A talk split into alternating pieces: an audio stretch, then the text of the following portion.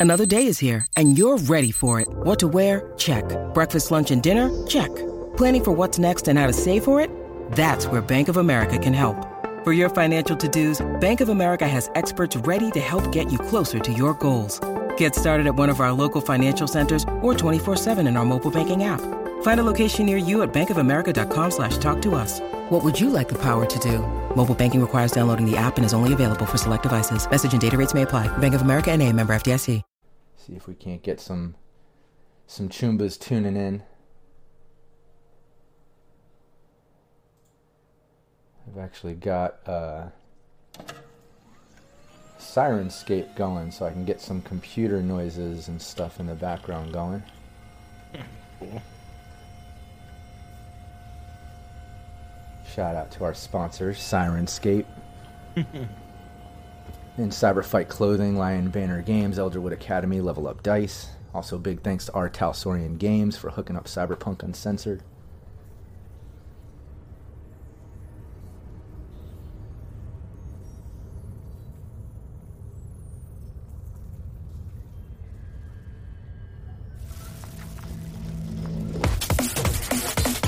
Cyberpunk Uncensored.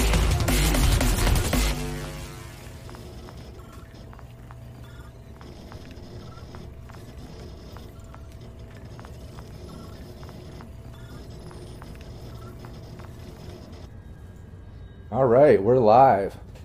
So what's up, Choombas? Uh, hopefully people are tuning in. I got to get that. Um, I got to get the uh, the chat going. Um, it doesn't look like it's showing up live here, but yeah, welcome to the uh, the deep dive episode on Netrunners. Uh, I have a special guest with me today uh, Onryo, Daniel. He plays uh, Onryo, our net runner, in our weekly ongoing every Wednesday. You can check out Team Nameless. We've been doing it a while. We're up to like session 20 something. Um, but yeah, while I try to get the chat going here in the overlay, why don't you, uh, I don't know, just do a little introduction for yourself, let people know who you are, and you know all that Yeah, good sh- stuff. Sure. So yeah, my you know my real name's Daniel. Uh, you know, playing the weekly Wednesday game uh, with Team Nameless. Uh, I play the Onryo Net Runner. Where non He you know is kind of known for uh, his uh, you know family was betrayed. You know my characters you know uses kind of the onryo like Japanese like vengeful ghost idea because he wants to get back at people for. Uh, you know, not being in quite the position he was hoping he was in. Um, so yeah, it's uh, you know, and then Netrunner, which I've always loved that concept of a uh, of a you know character. I'm a huge fan of William Gibson, huge fan of uh, you know Johnny Mnemonic, which was written by you know the screenplay was written by William Gibson. Um, Neuromancer is my you know one of my top favorite books. So uh, the idea of being that kind of console cowboy net running type character, uh, and the fact that I kind of do the real version of that, being in IT for the last twenty five years, um, you know, appeals to me. So that's kind of uh, where we're at for me. Nice. Yeah, I'm still I'm still pulling up the chat, so I'm a little bit slow Yeah, in getting that always going.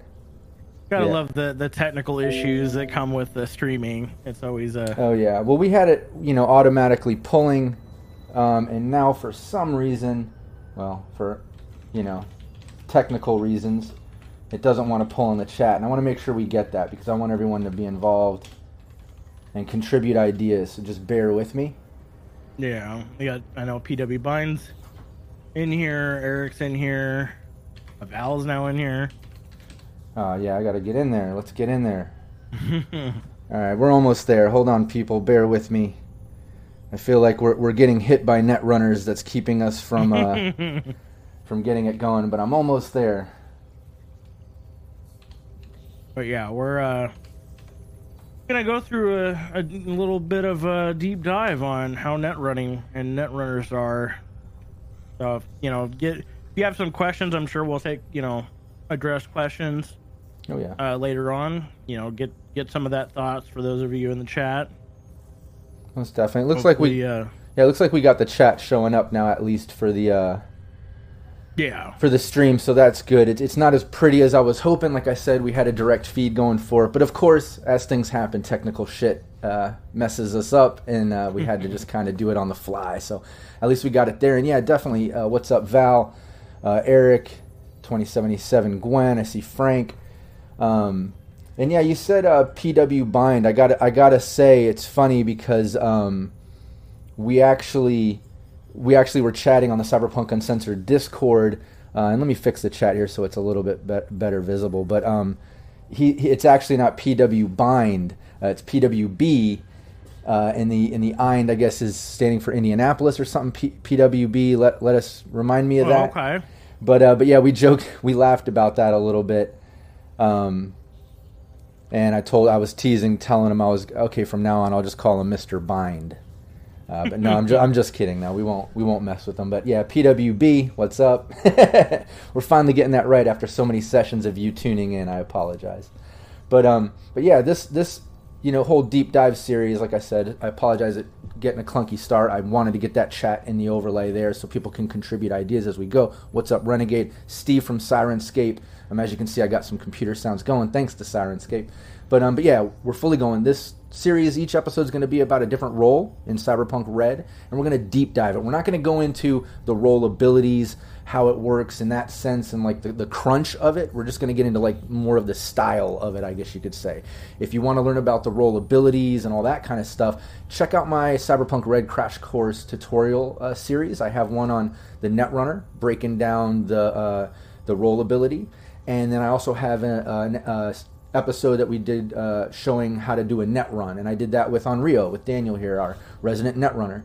Um, so you can check those out if you want to get into details on net running and the net runner rollability and, and all that crunch.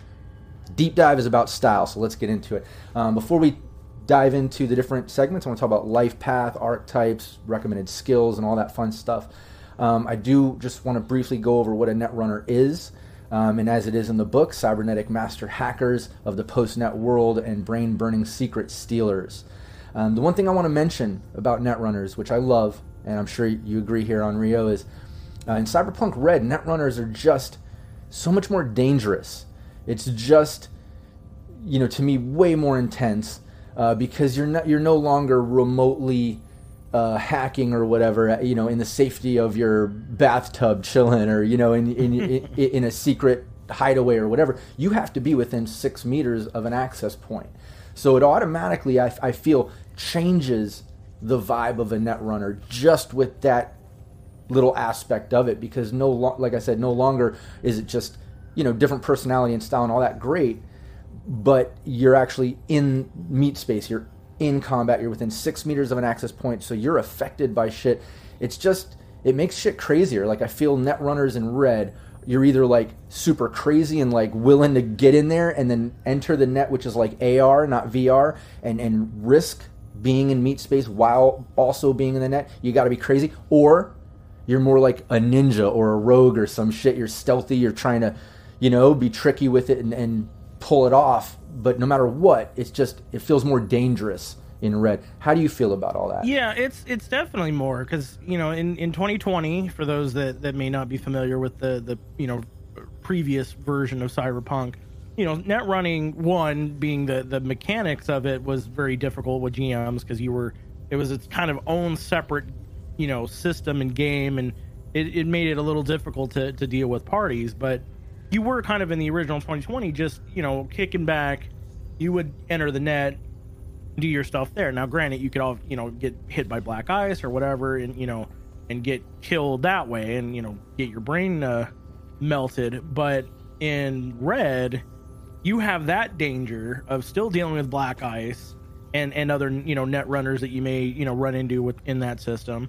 But you're in the meat space area to where you can get shot you know there's other you know environmental issues drones stuff like that so you're you're kind of having to do double duty as far as like protecting yourself between the net running aspect and the just being out in the world and you know having to deal with you know wherever you're at depending on what you're doing so Oh yeah. I think it's absolutely more dangerous in the in the originals, you know, compared to the past versions.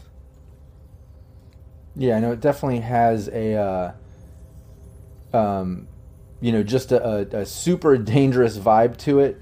Um, because you know, like I said, just strictly because of being in that meat space, and now, um, you know, it's it's almost like with them, they've got multi layers of danger or potential to take damage now. You Yeah. know, because when they're in there, there's they're they're obviously gonna have to fight, like you said, black ice and stuff. But then they're also can take hits in meat space, and of course they're gonna be the target when they're controlling turrets or drones and they're doing shit to back up their team in meat space. You know, they're gonna be like, "Fuck, take that dude out," you know. So it's like I don't know, like I Yeah, said, I mean, they're- they're kind of crazy the- or stealthy, you know. the wizards of like you know for those that are familiar with fantasy d&d style like they're kind of the support you know in the back but they also obviously have or at least you know and we'll get more into different builds but the way my character's built you know he's also pretty decently dangerous with you know pistols and, and handguns and uh, melee weapons.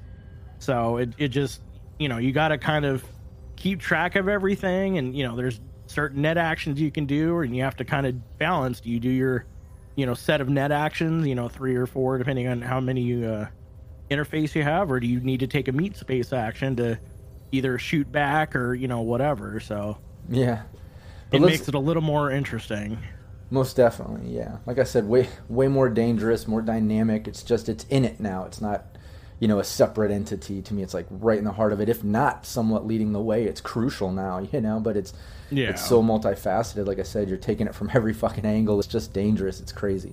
But um, but let's get into it. Let's let's let's dive in to uh, you know, to like the life path options. Let's just take because you know that's one thing with Cyberpunk Red is you're not, you don't just get the general life path options. You actually get individual life path uh, things that that you know per role. And Netrunner has its own things. I think it's so cool how they they dive into that and give it you know that sort of individual depth. But let's go over each section of that that you know Netrunner life path stuff and the different options that come up. First, let me say. Um, when it comes to the general life path stuff, like I like rolling on some of those, you know, where it makes sense, and let me explain, explain that. But I do feel like when it comes to like stylized things, like how I'm going to dress, my haircut, things like that, I always like to pick that because I always picture Yeah. the character the way I want to see him. Eh, but I, I will have fun rolling like his favorite item, his past family, you know, adversaries and friends and this and that. You know, like I like that sort of randomness and see what the dice gives, you know. But when it's like personal style, like I don't know, me personally, I like to define it. I like to basically d- say exactly how he's dressing and what he's doing. You know what I mean? How he yeah looks. no for, for sure I, I think you know and there's it also depends like all the you know the different life paths for the different roles they're similar at least in style um you know there's one of like you know how was your environment you know how is your like how do you get work how do you do that it's just it's obviously the specifics are very you know specific to that role um so obviously, depending on how you want to do it, you could all you know all the characters. If you have a, a large session zero, or you know like the the setup, you could you know maybe more interweave that. But I also think it's also very interesting to just roll you know some of the life path stuff and be like, you know, hey, this is what my character ended up being, and then try to you know kind of fit into that. Oh yeah, no, I totally agree. I, I think it can be fun either way, but um, but yeah, for me, the, the at least the, the clothing, the hair and stuff, I've always got to pick that stuff for the most part. But uh, but the other thing, um, yeah, the style of how you are or, or how you look, I should say, is I think uh, important to, to pick for what you what you envision you know your character to look like. Yeah, most definitely. And I see a, a honor among thieves. Definitely, you know, if anybody has any questions, put them in the chat. We'll answer them. Obviously, if anybody has any ideas to contribute as we go, um, you know, like I said, we're going to go into life paths. We're going to talk about them and archetypes, recommended stats and skills, the just the different ways a net runner can be played. Uh, we're not going to get into the crunch so much. Let me just repeat that. Uh, I have separate crash course tutorial on net runner and the role ability plus doing a net run. You can check those out. This is more about the style and and the different ways that a net runner can be played and all that good stuff. But definitely uh, in chat, if you got questions or contributions, hit them there. We'll be checking on it regularly uh, and putting it right there in the uh, in the stream. But um, but yeah, let's get into it. Let's talk about you know in the netrunner uh, personal netrunner life path. It starts off uh, with what kind of runner are you? Yeah, it's basically what kind of clients, you know, what what do you get um or no, I, I guess technically, yeah. It's what kind, like, who are you? What are you? Like, are you, uh, you know, a freelancer who just hacks for hire? You are you a cor- corporate clone runner who hacks for you know the man? uh, you know, are you hacktivist interested in cracking system and exposing bad guys, which is what Onryo is? Um, you know, do you like to crack systems for the fun of it? You know, are you part of a regular team of freelancers, which is a little vague, but like you know, kind of works out. Like, are you just basically a, you know, in a mercenary group? Mm-hmm. Um, or do you hack for you know the media, you know, political, you know, lawmen, like you know any of those that you know kind of need a net runner presence to you know get information for the media get information for politico you know a lawman who obviously you know may need some you know get some information out of a system so it's kind of like yeah, getting who, ev- getting evidence and stuff like that yeah imagine. exactly yeah. digging up evidence you know trying to figure out you know you know if they're trying to you know if it's a lawman for you know district pd you can do that or you know if it's a lawman the way they red does it you can you know, it could be security for Arasaka or Militech or right. you know, one, one or the other. Yeah, to me, I, I picture it like you know, the the first off, the freelancer who who will hack for hire. To me, that's like your basic net runner. I think that's kind of your first go to when you picture it. Like if you're by yourself and you're just trying to make money picking up gigs being a hacker for hire right like it's just kind yeah. of the, the to me the the general generic go-to for netrunner and within that there you can be you know obviously any style and stuff and it doesn't mean you can't go on side arcs and pick up side gigs and you know go with a certain vibe or whatever um, but then to me after you get beyond that it starts getting more specific and i don't know mm-hmm. to me more interesting anyways because then it's like you've got like you said the corporate clone runner who hacks for the man that can be you know two two sides to that coin there because we all know corps like there's obviously the face of a corp where like you know go install this program give this to charity do this publicly put on this event and make sure this system works properly to do this or whatever. Then there's the behind the scenes corp which every corp is trying to you know get above their competition and you know yeah, el- elbow their way. yeah so then there's that side of it too. So if you work for a corp there might be some like face value good shit you're doing, but then there's definitely going to be some like black ops stuff you're going to do for the corp, you know? Um, and then like hacktivists interested in cracking systems and exposing bad guys. I think that's a refreshing change in cyberpunk in the sense that cyberpunk is so cutthroat. You know what I mean? And this is almost yeah, like I don't know Robin Hood or something. Yeah, maybe like a, a, Robin Hood type thing, or like you know, and it's not something we've done a, a huge amount. Like Onryo's like doesn't like will do whatever he, but he's not like going out of his way to like murder people or like to like do it's just like I have a job to do. I'm doing this job. But, you know, and we'll get to later of like what kind of like who's gunning for you, but like one one of the, you know, the the people that Onryo deals with a lot is like pretty shady and like he's done some work for him and has kind of been indebted to him but doesn't really want to you know deal with them any more than he has to because he's not exactly a good person.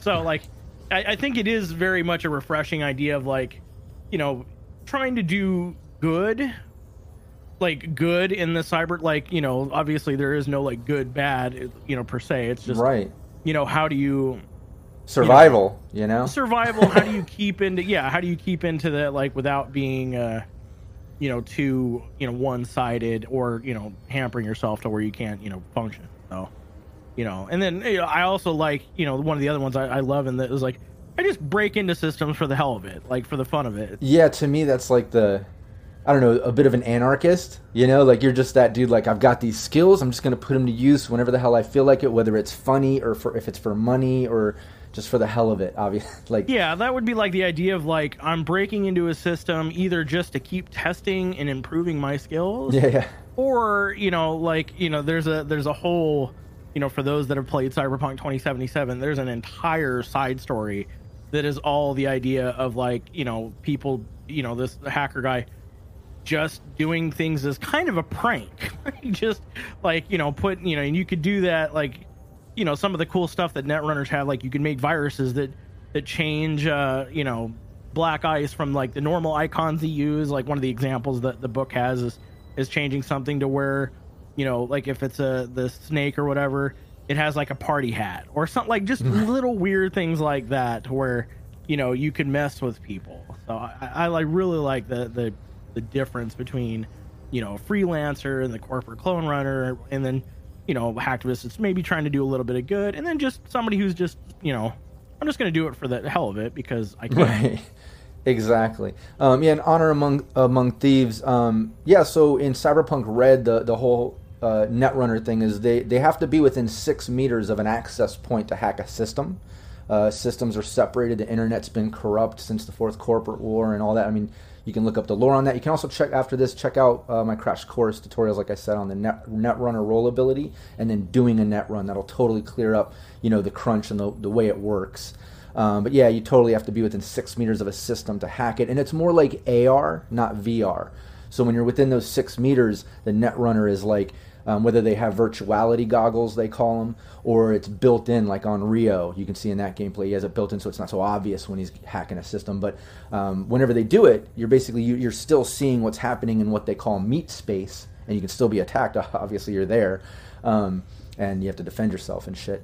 But you're seeing the system in AR, so you're still interacting and doing stuff uh, in the system. So that's how it works. And, and basically, if you know, depending on how much you look at you know technology, the it's the difference between like 2020 was either you sat in front of a screen or, um, you know, like 2077 has a little bit of this, but like where like the idea of wearing like goggles of like um like an Oculus Rift or an HTC Vive, where there's no like it's you're seeing a screen and there's you know yes there's cameras on it you can but they're garbage and you really can't function in the real world with them. The difference with like in red is it's like think a much more advanced version of google glass or like magic leap actually sells goggles that in my opinion look what i envision like the virtuality goggles where it's literally just glasses that then project a ar thing on the lens you can still see the real world but you also see whatever the AR aspect of it is. Exactly. That, that's kind of what the the Netrunner difference is between 2020 and uh, and Red.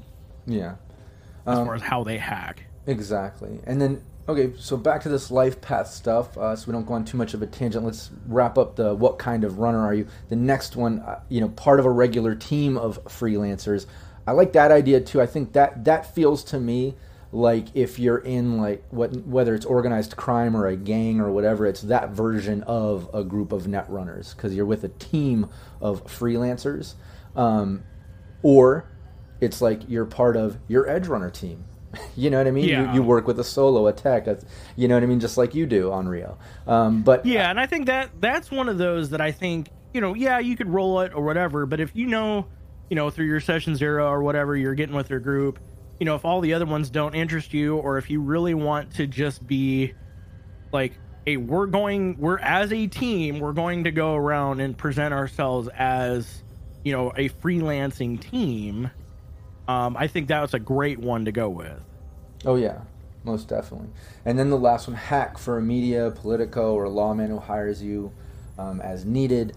Again, that's to me very, um, I don't know, uh, a, a safer bet on the on the sense that you know regular gigs you have kind of the world open considering that if it's a media or politico or lawman or whatever it's going to be like the corporate or you'll hack for hire in the sense that it, it, you know they all have both sides of, of the coin. Their public sort of front and then the shit that they're probably doing behind closed doors and planning you know what i mean? Yeah. Yeah. So the next absolutely. Yeah in the next section here uh, it says what is your workplace like? I think that's kind of fun because it's not like that truly affects you know you as a character. It's not personality. It's not like i don't know a huge life path thing that can be used against you or for you or whatever but i think it can still come into play it not only i don't know sets forth a sort of vibe for your net runner in a way but you know a gm can kind of throw that into the mix sometime like um like for instance where it says uh uh, I'm just going to skip down for the sense of this conversation, but it's a filthy bed covered in wires, or which maybe... is what Onryo ended up with. Like that's yeah. what I rolled. Um, and yeah, it's like you know the idea, like especially since my you know in my character's case, you know I'm just staying you know like wherever I can, usually cube motels, that kind of stuff. So it's just like basically like you know I've got a cyber deck and all this other stuff. It's like I'm not going to like I'm pretty much gonna just sleep with all that like stuff there. Like, Right. and since I have virtuality goggles, I don't have to take them on and off. So like, you're not really paying much attention to like, you know, having a clean, you know, living space. It's just my existence is, you know, doing this, you know, hacking and and you know net stuff.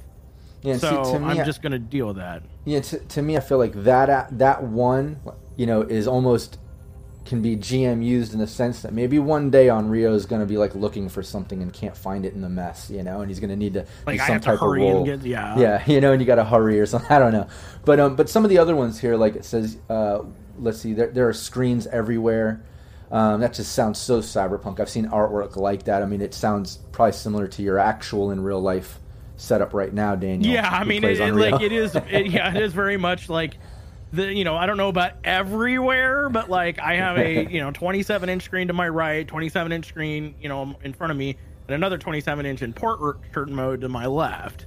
So like I literally have three monitors and then my camera, and then I have a whole bunch of mixer equipment and stuff like that. So like th- that's the closest out of probably all of these. I feel that, like you know fit for me as you know the real person. Yeah, I feel like though when you get up and you leave your screens and shit, like somehow like you grab some like VR system and put it on so you can still see it. Like if you have to go grab a shower or cook dinner or something. Yeah, like, and I, I do have an Oculus Rift that's also to the left of that monitor. So, like, yes, I do. You know, while it is, ta you know, has a cable and doesn't go Yeah. that far, but That's you know, I could, I could use that as well. So, Yeah, you know, and- it, you know, I like the the second one too. Is like that's kind of what I envision. You know, maybe the real future of like.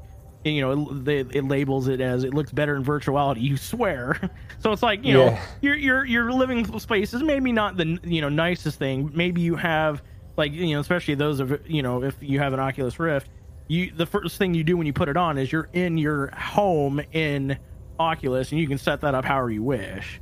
So like, I you can imagine like you might you know in AR be like, you know, oh, there's like things everywhere, but like you you can't see them unless you have virtuality goggles. right. No, and, and uh, Honor Among Thieves, when we're talking about the screen thing, sound, sounds like the Matrix, totally. Yeah, yeah, and, and you know, and I could see it both ways like that too, depending on the style of your Netrunner, how you want to play it. Is it all, and it kind of plays into this other stuff where it says like minimalist, clean, organized, Mm-hmm. corporate, modular, uh, utilitarian. Um, you know, I could see it almost like if you incorporate both of those in a way, it, you know, you can twist it like a bunch of screens, and it's very like Matrix, like rigged up. Some are crooked, you know, duct tape wires. You've been using them forever. You're you're rigging it. You're just fast. You're constantly focused on the system and programs, so you're not worried about the aesthetic, right? Or Yeah. or it's all clean and perfect and very futuristic style, organized. That style of uh, Netrunner setup, you know. Yeah, exactly. And it's like, Oh, you're you know, saying they- like you wires all, wires all over the floor. Exactly. Yeah. Yeah, like exactly, Matrix. yeah. Yeah, running and shit everywhere. you know, and like you said, there's you know that one of them is co- corporate modular utilitarian. You know, you think a corporate cona, you know, con like where you're, you know, maybe you have two screens and the thing, but the majority of it is kind of you know very corporate styled. Um, you know, and then you also have the other one that's a minimalist, clean, and organized, where it's all again like I envision that like you have a small workspace that's got your you know computer or whatever, you know, your setup, but the rest of it is just very minimal. yeah. And then you know the last one in that is it's it just says it's taken over your entire living space, which I can also imagine like you know that sort of you know if you have just a setup over in one corner and you have another like workspace, especially if you like start branching off into like maybe you start doing tech stuff or whatever, like where it's just you have no living space other than maybe a very you know small bed or whatever, but everything else is the net running. Yeah, all the net running stuff. Um, yeah, and I know, I know you rolled for that one, but uh, and and we know it fits in with your real life. But if you had to choose one, which would you choose? Because for me, it's like I love the screens everywhere one, but I I think I, would like that combine that, with minimalist, clean, organized. Yeah, think I like I would like to be all modern, weird. You know? Yeah, I like the screens uh, everywhere. If I if I chose one, that's probably what it it would be. Uh, The, the it looks better in virtuality. Is hard to envision. Yeah, that, I think Like, that's more kinda- of just like a funny thing, you know, that they Exactly. to be wise yeah, asses. so like you know, in, in, in like you know, especially corporate modular utilitarian, it's just like you know, I, I like oh, your setup is maybe on a, a cart that you can move around and like move things around as needed or whatever. But it's like again, it's kind of like eh, that's okay, like you know, and you can maybe do some role playing stuff. But I think the the best one there is either you know the filthy bed covered in wires is interesting. Because it, it leads kind of into like you know a personality quirk maybe Exactly. but yeah. uh, I think that the screens everywhere is just like when I envision net running, and again, my real life Me too. setup. You know, if I had a, another monitor that I really wanted, I'd probably put a fourth one above my main one. Like you can go crazy, and it comes in handy because, of course, I have the chat. You know, the actual chat window on my right one. I have you basically just on my middle monitor, and I have the the PDF open on my other monitor. So Nice. you know, and I don't have to like close or minimize or do anything like that. I can just you know move around. yeah. Um, and that's that's what I envision net running, and that's kind of how, like I said, I do my stuff. So Oh yeah, yeah. I see. Uh, Steve, Steve from Syrinscape says totally clean and sterile. Everything Bodak needs is in cyberspace. And just so people don't know, in case they don't know, uh, Steve from Syrinscape plays in. Uh, well, we call it our monthly ongoing, but we, we've been doing it almost every other week. It seems like. Um, but it, it is a monthly sort of. It's a one shot, but it is ongoing. Like each session is kind of standalone, if you want. Uh, but some of the lore, the character development, money, everything, you know, things do carry over. Uh, but that's who Bodak is. Steve plays a net runner over there. Um, and he said, or, or it was till he moved into the RV life on the road with David Noir, Gato, and Pixie as chaos. Yeah. yeah, hitting the road. They, they uh, picked up a job and they're hitting the road. But yeah, it's, it's awesome. Uh, Steve uh, plays a net runner and you play a net runner. So it's always great to get that feedback. But uh, but yours is wires all over the bed. He he wants you know the sterile environment. the sterile Yeah, environment. yeah. Oh, and thanks uh, Zeppy for the subscription there. He's one of our uh, GMs uh, with Yep. Cyberpunk Uncensored. Uh, also part of the team, helping us uh, develop some cool assets and things that we got going on there on the Discord. Uh, but yeah, moving on.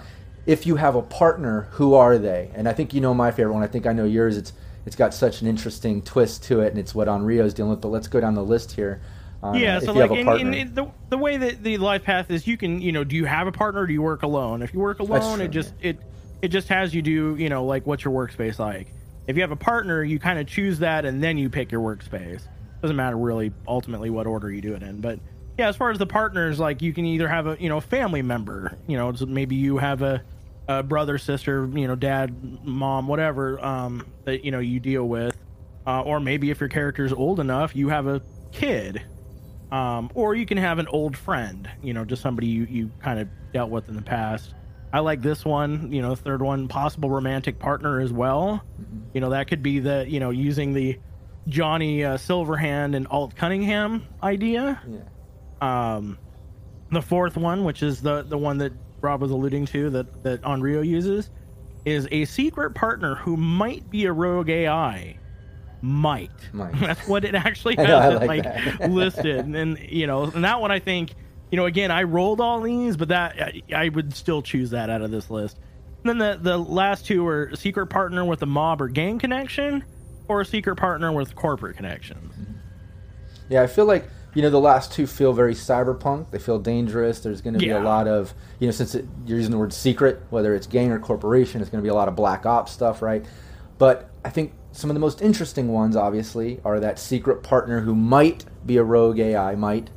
Or I, I like the old friend as well because that can go either way too. You know, it could be an old Yeah, friend, exactly. but you know maybe there there's a twist to it. Maybe they're you know doing you wrong or something. I don't know. But those two to me have the most um, could be good, could be bad. You know, they don't. It, And- it leans both and I, ways. the thing I love about this is, you know, it, it gives you an option to like, do you want to have a partner work alone? You know, and you can obviously do whatever. You, I highly recommend a partner because one, it it help. I think it can totally add something for the GM to like spin off of. Um, because like you know, family member, old friend, possible romantic partner, secret partner might be a rogue AI, which you know I've kind of in, in you know inferred with one of the people we've recently dealt with in our game that and like it's funny, pirate hey, I may have this, and like you know, there's kind of like a, an aspect to that. Yeah, there's that old school AI, me- yeah. media um, Nostradamus who's real interested in trying to help figure that out too. But it's funny, I see. Just to back up first, Renegade, Pyro, yeah. Renegade in the chat first says Bodak, the walking cyber deck with katana who knows karate. It's so true. Um, very similar to Onryo too in that sense, really. But um, Yeah, a and little then bit. but Pyro putting yeah, Rob keeps trying to. Uh, trying the AS storyline. yeah, put in the the AI story and Onryo keeps slipping it on the back burner. It is kind of true. There's been a couple things I slipped in and did, and you were just kind of like, all right, cool. Uh, moving Yeah, on. we'll we'll hold off on that. But like, but now now that we're kind of at this, you know, if you haven't watched, like we're kind of in this I don't know if I'd call it downtime, but like Right, we're not actively in the middle of like some. Well, we are actually now, but once we get done with this little thing, presumably we'll go back to that. You know, he Onryo might be like, okay, now that I have time, you know, our Yeah, uh, and I media see- friend might uh And I see a Mr. Bind uh, here in the chat. Uh, no, I'm kidding. PWB uh, says a romantic AI. So he's combining a couple there, like we did previously on the other thing. I like that too. That'd be funny. An AI that like uh, maybe developed, uh, you know, pseudo feelings or you know like synthetic feelings towards a human or something. And I do hope that like uh, Talsorian does, you know, add some more, you know, AI programming type stuff. Oh, yeah. I'm I'm, I'm hoping that that they'll do that. Yeah, and I see a Val Mulligan in the chat. She plays Raven, the solo with Onryo in our weekly ongoing. That's my beautiful wife, Val. What's up? Uh, hopefully, you know, slipping in a quick break at work to be able to check out this live feed. Just quick, get it in while you can. um, but yeah, I know I love those as far as partners, and obviously, I, like we said, I think the old friend, the AI, has the most diverse options. I think to play with as a GM. Yeah. Uh, the next thing here, uh, who are some of your other clients? Yeah, and this this one again is is great. Um, you know, the first option is you know some local fixers who's you know send clients your way, which seems like the most you know generic's not the right term, but the most obvious. Like, oh, it's just you know that's what fixers do. They find you know jobs for you know pe- you know people that need it. They might need some net runners to go you know send to some of their clients. So that seems like a good option.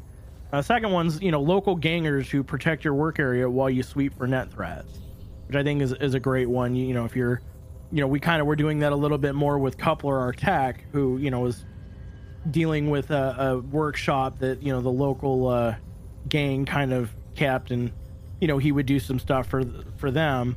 Certainly, you could do the same thing for you know net runners that you know maybe deal with gangs that uh, Till, have systems. Till somebody burns it down. Just Till like somebody burns it down, so. it's like what happened to Coupler. so yeah that that things the third option is corporate execs who use you for black project work that's actually what Onryo ended up rolling so you know obviously you just have execs that you know hey i need some uh, some down low stuff done. You know if you get caught you know you're on your own but you know good good money there. Uh, or you can do uh, you know fourth options local solos or other combat types who use to keep their personal system secure. You might have a, a solo that you run into. That one's I think a good one for like if you, you know, know that you're playing with the solo, you you can kind of do that and you know kind of tie that in with maybe a storyline behind that. I think that'd be a Uh, fun one too if like uh, you only have a couple players. You know, Mm-hmm. like it's great for a group and it can tie in how those two know each other. Then you figure out how they know a group, and that's always fun. You have a couple characters that know each other, and then you figure out a way the group comes together. But sometimes, you know, you might just be playing with like one or two friends or something, maybe, and like you know, the NPC is the solo, your netrunner is the sidekick for protecting his system, having to go around like, or you have two friends, and that's a great way to kind of put that duo together and, and have that dynamic, you know. Yeah. Then you got a local nomad and fixers who use to keep their family system secure, which I think is also a great, you know, option. You know, again, I think that's a great one to tie in with, uh, you know, maybe other people in your group. Um, and then the last one is you work for yourself and sell whatever data you find on the net, which I think is, is good if you're, you know, especially in a group, you know, if you're choosing them rather than rolling them. You know, if you're going into a group of people you don't have any clue with, that one's a good one to just like, you know, I'm going to do my own thing. Um, and you know, basically, I'm, you know, that's, I think that goes well with if you're doing the either just like to crack uh, systems for the fun of it. You can do that. You know, I just work for myself and sell whatever I find. You know, that's where like exactly.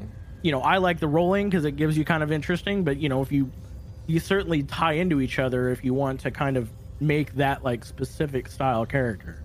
Yeah, no, and I think like the way that section is set up is it's very player GM friendly on on the I don't want to say meta side of things, but like the not character, but the player playing the character side of things and the person who is the GM side in the sense that okay, shit, I know I've got, you know, other players in the group that are playing solos and or nomads or fixers or they're, you know, some execs or this. You can kind of see maybe where that it would make sense to pull one of those in on top of your main one that you rolled earlier. You know what I mean?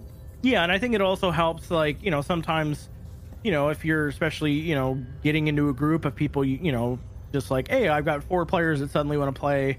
Let's just get together. They don't know each other, you know, before that. You know, this can do that that work or help do that work of like, oh, you know, one of them rolled, you know, the local solos, you know, need their personal system. One of them playing a solo. That's how they know each other. Like, you don't have Yeah. to go through the, these mental gymnast, you know, gymnastics to figure out like, okay, how do you, how can we have your character and my character know each other? Right. Like, it kind of gives you that potential, uh, you know, with this la- life path stuff. Exactly. Now the next one, where do you get your programs? Let's go over those. Yeah, Those and th- this one's real interesting because again, this It's very- you know, could very- be easily storyline. Yeah, and it's very like uh, what you know, red. You know, it's very cyberpunk exactly. red. Yeah, I love it. you know, for those that aren't familiar with red, you know, per se, or if this is one of your first thing, everything kind of is in flux. So you kind of have to go out of your way or find sources to get this stuff. It's not like you can just go down to Walmart and pick everything up. yeah, and Py- um, Pyro says uh, from enemy cyber decks. it seems, lol, because Onryo lately he's been There's been a few of those cases for Yeah, Onryo recently. been fucking people And- up and and, taking their shit. You know. and, and one of these options, like the first one's dig around in old and unba- excuse me, old abandoned city sounds. That's what Onryo ended up rolling. Um, but the second option is steal them from other net runners you brain burn, um, or you know kill outright anyways. Um, you know that certainly could be a, a way to get programs. You just well, my cyber deck now, like so you know there's that. You have a third, have a local fixer supply programs in exchange for hack work. You know that's certainly an easy. It easy seems like- to and realistically, I mean, you know, in, in all honesty, when you're in this in this world, because you know, when you're playing it, you, you make it real in your mind. You're envisioning it. You're just you're immersed. You know, you're you're fully in. Realistically, you're gonna try to use all these things. You're gonna hit up your local fixer. You're gonna go scavenge for shit. You're gonna take shit from your enemies. You're gonna, you know what I mean? Absolutely, and like, and you know, so like the fourth one's corporate exec supply you with program in exchange for your services. That's on, you know, these all fit because Onryo's had that as well. Like he's had, you know, either media that's given him stuff or you know other you know execs like here's a program I need you to go install or a virus I need you to go install, um, you know, or here's a program you can use to break passwords as a you know for example. Um, so these all kind of fit. Fifth one's, you know, you have backdoors into a few corporate warehouses. Again, that kind of fits to some stuff that Onryo's done recently. And the last one is you hit the night markets and score programs wherever you can, which again is a totally valid thing. Certainly has been the case for Onryo as well. So like, I think these are all like certainly is the idea of like all of these can happen. I think the the intent Right. of the life path is what is your general go to or how did you especially before your you know characters playing you know how did he you know what was his original intent of getting programs like was it you know one of these things digging around you know just old city zone Yeah. areas you know not having to deal with people or having to deal with maybe local gangers that are also like picking things apart or techs that might be stripping you know drones or other you know technical things for pieces you're doing the same thing as a net runner you're stripping programs out of you know lost cyber decks lost data fortresses you know so on. Oh yeah, no, I totally agree, and I wanted to go over here too because Pyro made a great point here uh, because of, you know taking shit from enemies or whatever. Oh, I have wondered if a netrunner can run around with two loaded decks, one set up for covert hacks and the other for brain burning rival netrunners, and just jack in with the one you want to use. Great idea, you know. If you have a couple cyber decks, maybe you set one up just like that. That's you're more stealthy. Like, uh, if I get into a system, I know it's black ice and it's programs and it's this okay, I'm going to a spot where I might be running into actual net runners and things, and I need those, you know, to load up with more of those types of programs, maybe, or more slide and stealthy stuff and armor and shield style things, or maybe more offensive programs or something. I don't know. That's that's a great idea, though. I love that. like it's absolutely, and, and it's funny he mentions that because it's something that I slash Onryo whatever is considering because I now have you know I have an excellent cyber deck which is kind of the main one that has all my programs on it. Um, but I also have two other cyber decks that have programs where I can you know, and I have extra programs laying around. Like right now, I'm kind of like flush with programs. He's literally becoming Daniel. Yeah, exactly. um, but like the idea, and it's something. This is one of those things I kind of curious on. You know, Al Stern's take. You know, the way the book is written is like you can, you know, you have the cyber deck. You still plug into an interface. You know, port. Now, can you theoretically have more than one interface port? Well, I you have a tech. the answer to that is yes. Yeah, and don't forget you have a tech. You know, because it's Honor Among Sure. Thieves just said, can't can't you not make your own programs? Totally, you make viruses, you can make your own programs, and you can do that as a net runner. But like I said, don't forget techs can also invent and fabricate. So if you can think of it, if you can think of it, the GM should at least be able to balance that shit and give you a DV you have to hit, a timeline and a cost, and make it happen. So. Um, or, or make Right it not now, happen because no- it's too difficult. But you get my point. Like, yeah, totally. Yeah, there's no there's no mechanic right now for making programs per se. Like, you know, viruses there, you know, is kind of one separate thing, and there is some suggestions for that. Making actual programs, there's no current, you know, rule for that. I think that would be one of those things like invention. Like you would have to like, you know, work with the GM of making a pro. If there's a Yeah, for specific me, I- program with stats that you want, Yeah, I think like, I would. don't see there's a reason you couldn't do that. Yeah, I think a combo idea of doing the whole, uh, you know, like virus sort of thing. Like, you know, Onryo would come up with the idea. He would do the role and the time it would take to kind of create that virus. And then maybe there's something the tech does, you know, with his electric security getting into the cyber deck and working with that virus you did to make it an actual program on a chip that can be installed or uninstalled, rezzed or derezzed or whatever. Maybe there's something to that until official rules come out. Maybe Yeah. there's something there. Or it just becomes like a virus, but like I said, a, a much more difficult DV and time needed to pull it off, something along those lines. I don't know. and and that'd be interesting because like you know certainly there there is nothing that you can't you know the book doesn't say you can't do this.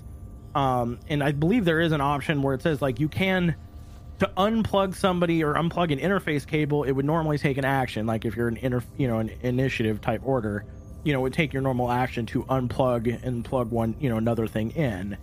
Um you know either the idea is like you could have two um cyber decks plugged in at the same time and have access to both I, I don't know that would be a, a gm question or you know yeah, I I don't think it says that. Yeah, I don't think it says you can't stack, you know, things like interface plugs and cyber decks and all that sort of stuff. So I don't see why you couldn't. It would just cost you humanity and money to get the things. yeah do it. humanity money The other thing obviously too, neural links only have so many like slots so right? you know you may be and limited exactly. on that Uh, the other thing too, though, keep in mind knowing the tech and the fact that they can invent and then fabricate what they invent.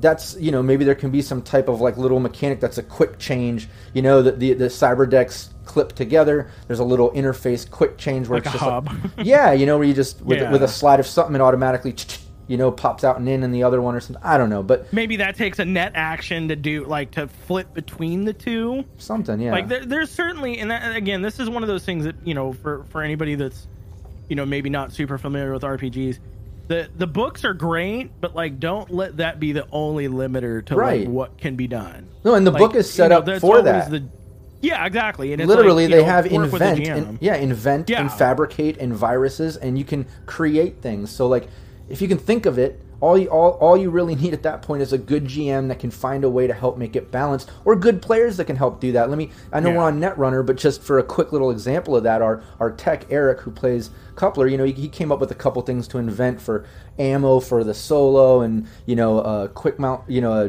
thing for the med tech whatever.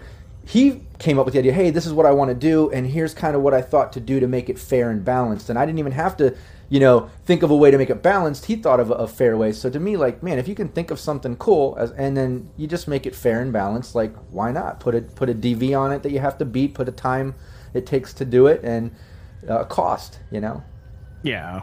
And to, to answer real quick before we move on to honor among thieves, how does the spider bot work in 27.7? How does that stop a net runner from net running?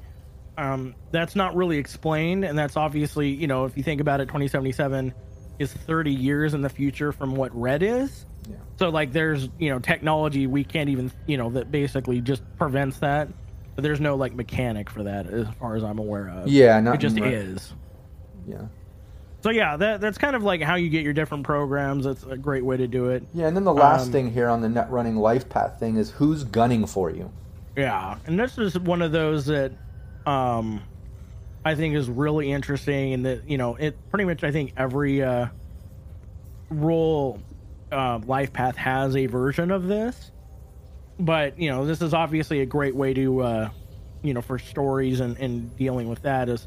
But like first one is you know you think it might be a rogue AI or a net ghost. Either way, it's bad news. which I think is a great, you know, one that that kind of is very interesting. Certainly with the, you know, if you know you're the movie 2020 and 2077, Rogue AI and Net Ghost are very, I think, cool. Oh yeah. Second one is just your- a rival, a rival net runner who just doesn't like you. like, you know, they might be somebody who you just constantly run into.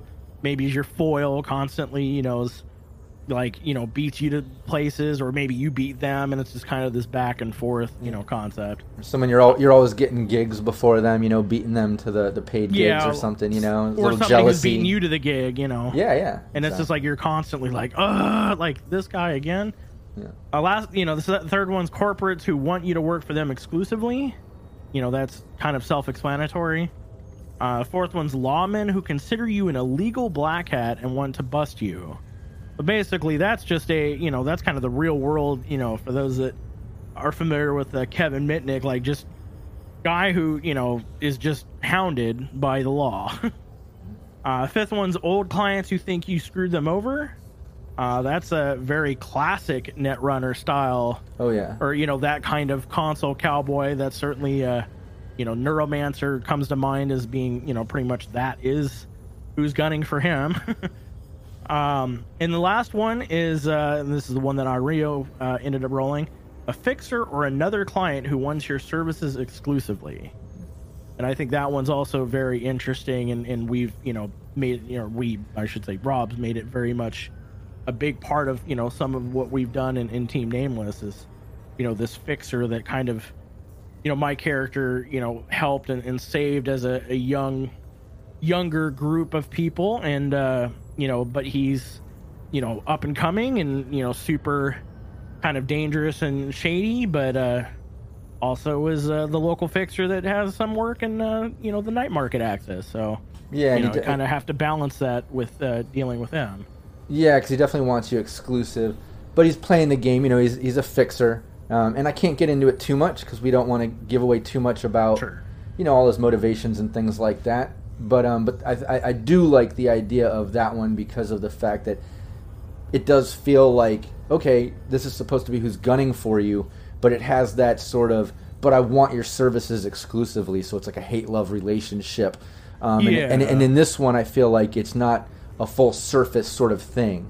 It's just this underlining, ah, you know, kind of touchy situation, and I really like that. Yeah, exactly. And I and I, I you know who's gunning for you? It's not necessarily you know these people that are like I'm going to kill you or beat you. It's just who is after either you know maybe negatively like you know eh, rival net runners may just want Right. to end you but you know the corporate who wants your work exclusively you know these might be just people who want you and ultimately In know, an unhealthy way. coming- yeah in an unhealthy way and keep kind of coming up or Yeah. or you know maybe a, a foil to the you know storyline or especially in other you know your other party members you know that that may be like oh i have to deal with you know he has to deal with that and he's part of our group so we have to deal with that yeah, and I see Pyro in the chat says, "Kid is fucking cool. Just don't stooge him over, and I reckon he will look out for you." And anybody watching, Kid is the name of that fixer uh, from our weekly ongoing. You can tune in Wednesdays, uh, 6 p.m. Pacific Standard Time, right here on the Cyberpunk Uncensored Twitch. But uh, yeah, Kid is, is a he's a character. He's dangerous as hell. He's young, come, came up quick. Um, but yeah, I think he's fucking cool too. I appreciate that, Pyro. yeah But yeah, I like that. Who's gunning for you? But that kind of ends the, uh, the you know the specific Netrunner life path options. I think it, it it gives such dynamic to each one of those options. And like I said, some of them almost make sense to combo. Some make sense to choose versus roll. But however you do it, I think it's fun. One thing I kind of like to do too, if I can't decide, hey, do I want to roll or choose when I'm doing life path stuff? And you've heard me say this too to players when we did the old Red 2020 combo before we got the advanced copy of Red from R. Talsorian is um, in life path hey you know roll it twice. Pick the one makes most sense to you. That way you get a little bit of that chance dice roll thing but in the end you don't feel like you're completely stuck with only one fucking option. You know what i mean? Um, Yeah, so that's an especially option if for there's- gms Yeah, especially if there's an options like you're looking through it and it's like, you know, if you if the GM wants you to roll or you're kind of wanting to roll, but then you're like, I like that one and I like that one and I like that. Like, you know, you might be in the this position where it's just like, you know, you get disappointed or whatever if it's like, oh, that's not what I was hoping for, but like, so that's where I think rolling twice is a, a good way to, to you know, you still get that randomized, Yeah. you know, way of life path, but you you know may have a better chance of getting the the one you want or the one that you find interesting. Exactly. Yeah, and we got Zeppy here, like I said, one of our, our GMs under the Cyberpunk Uncensored brand, getting ready to start up. He says, with Rogue AI, Net Ghosts, a narrative I like running, especially if the party finds a derelict, uh, uh, abandoned part of the city within a combat zone. They could accidentally stumble on some part of the old net architecture, unwittingly uh, releasing this AI, uh, which now hunts them for better or worse. Yeah, I love that. Yeah, AI is fun because um, dangerous, super smart, possibly. Um, motivations can be weird. They can be dynamic in ways that don't make sense to a human. Um, I think they're just fun. And I, I, recently was talking to a GM um, when I do the, the monthly uh, Patreon gathering, GM player tips and advice, uh, which anybody interested in joining, check out the Cyberpunk Uncensored uh, Patreon and join me. Um, but I was recently talking to a GM on there about AI and how you can use that um, to almost make like a, a, ghost story or horror session, you know, in a way, because AI can totally mimic horror or ghost sort of things that, that can happen uh, in meat space, you know, using uh, items that they control and stuff. But uh, and I also see Master Beefy in here. That's GM Jack, uh, who runs sessions. Uh, for Cyberpunk Uncensored, um, and that's an example of earlier when I was talking about if you might just have a couple players and want to run a session with that whole Netrunner solo du- duo. Uh, he recently did a session you can check out on the Cyberpunk Uncensored YouTube. Um, it's archived there where he had two players a solo of solos and he ran them similar to the the Running Man. Uh, he called it the Dying Man, and he put them through like a kind of game.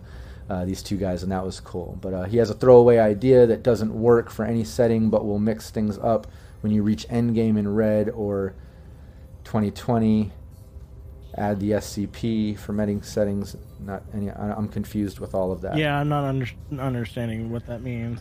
Master Beefy, gather your thoughts, come back. I'm not sure I'm what exactly means by that. Yeah, yeah. Um, but partly because I don't know what SCP stands for. So. Yeah, I apologize. Um, yeah, and he plays David Noir in the in the uh, monthly ongoing the ongoing one shots uh, that I was uh, talking about earlier with Steve from Syrinscape and Renegade. Uh, who plays Gato the Fixer on there. But uh, Master Beefy, GM Jack, he plays David Noir, the rocker boy, uh, in that. So yeah.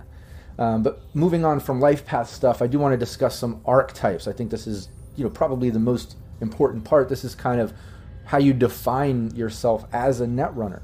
Um, you know, you can take all the, the general life path stuff, you know, how you look, how you're living, your workspace, how you get programs, maybe who you work for, enemies, friends, all that typical stuff. But ultimately, once you do that, it comes down to how are you going to play that character and exactly what type of netrunner with all of those aspects combined. How is how is that netrunner going to be? And I think it comes down to like you know a handful of handful of basic kind of categories, but obviously there's all kinds of tangents and details within in it. Um, and anybody in chat, chime in most definitely if you have ideas.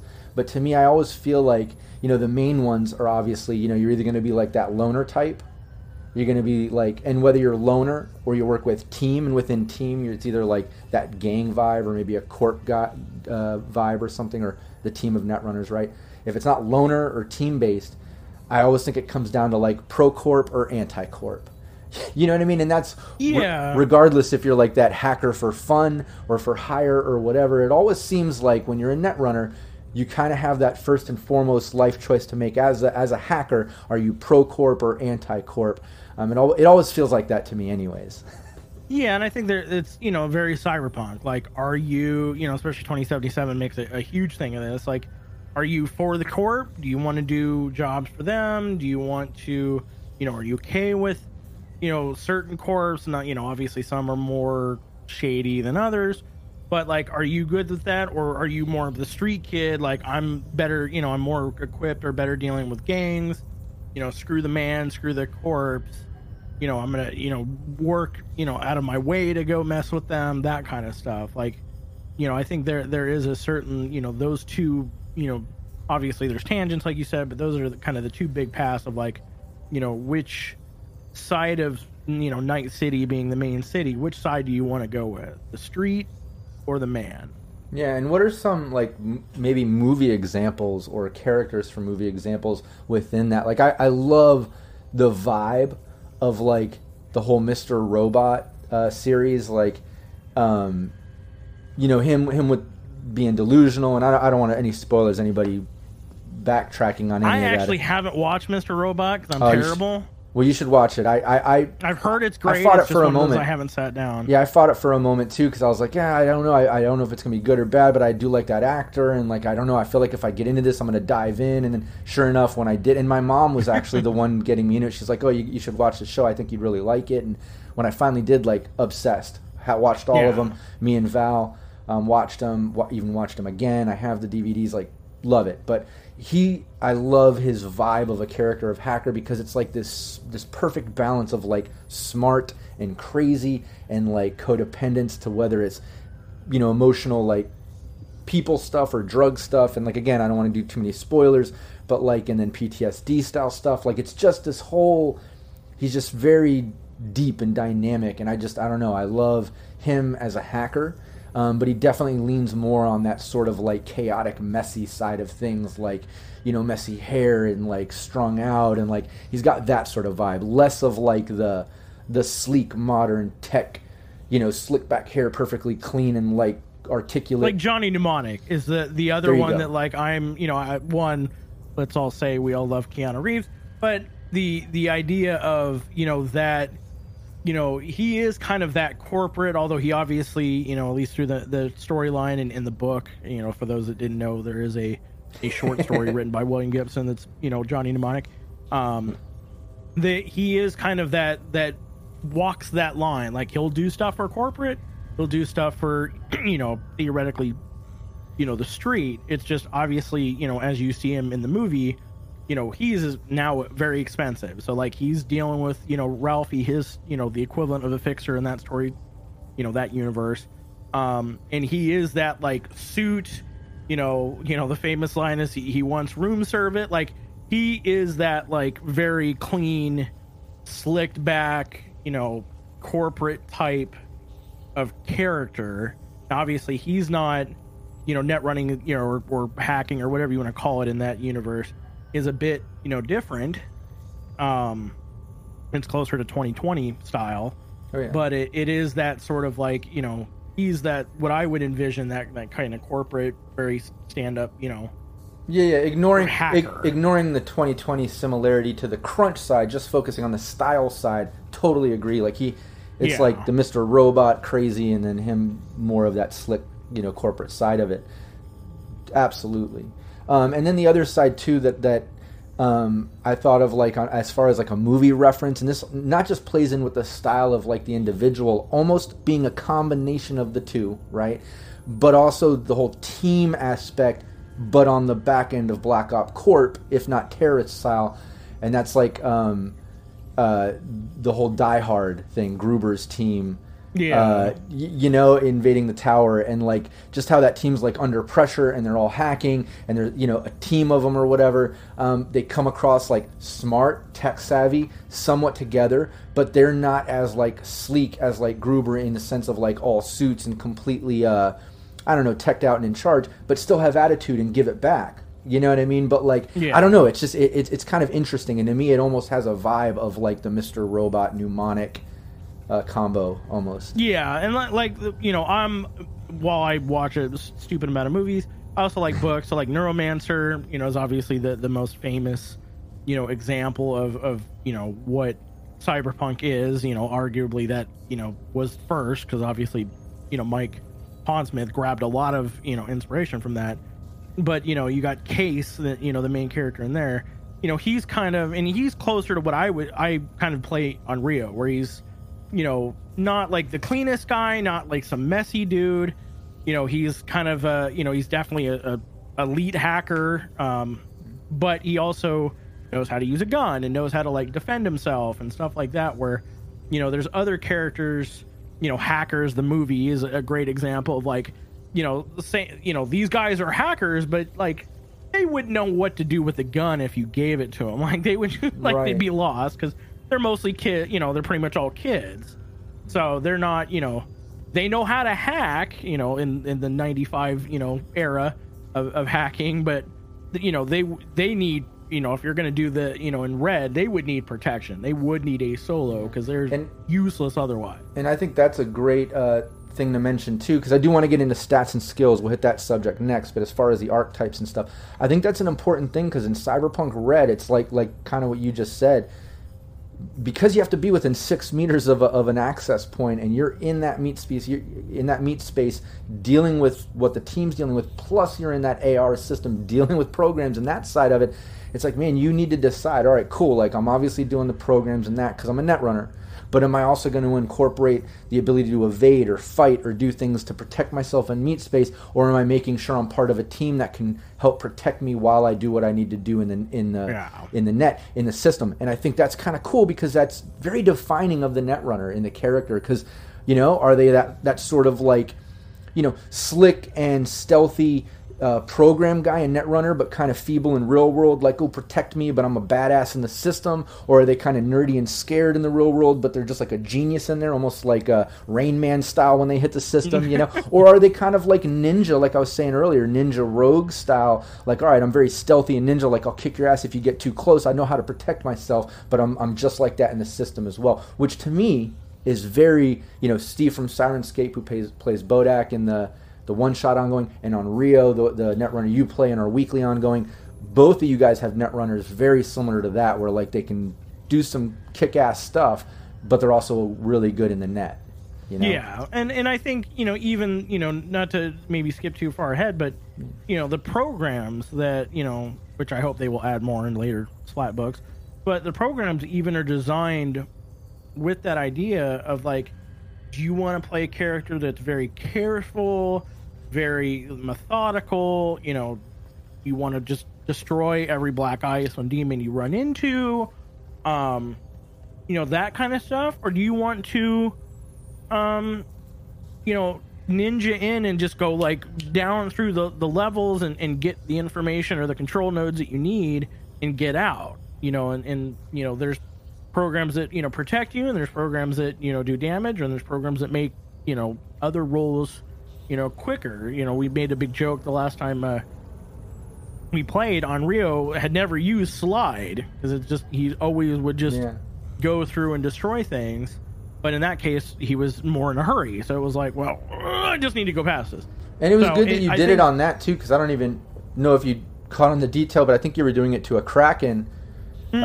uh, which that program once they you know they do a decent amount of damage, they're pretty tough. But once Yeah. once they do a hit, it's like you can't progress. You have yeah, to deal with stuck them. there until you're you're done dealing with that. Yeah, I'm pretty sure. So they, that. they do yeah they you know they do three you know three sets of damage and then you're you can't jack out or um progress deeper into the architecture. You can stay Yeah. there.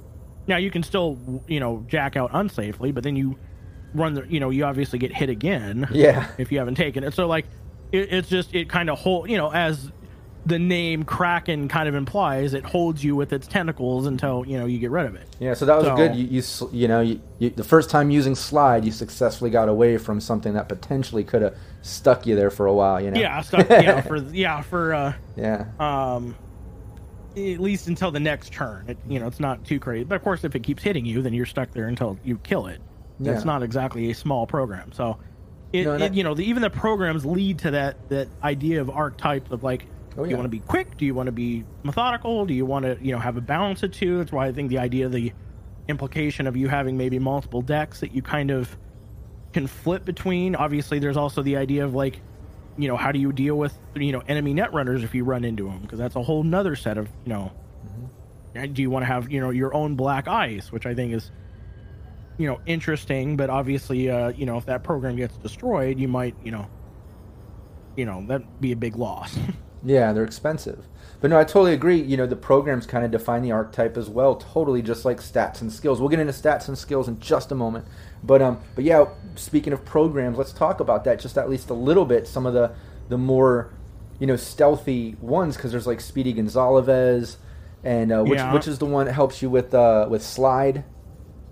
Well, speed. So it's it, you know, speedy. You know, basically increases the speed. So when you first hit a black ice, you know, You get the jump if on you it, have, yeah. yeah. you can get the jump on it, or at least it prevent it from getting the jump on you. I guess is maybe a slightly better way of saying it. Yeah. Um, which means that you know you don't have to worry about getting hit like right off the bat. So you, it gives you that option to slide and not have to deal with it at all.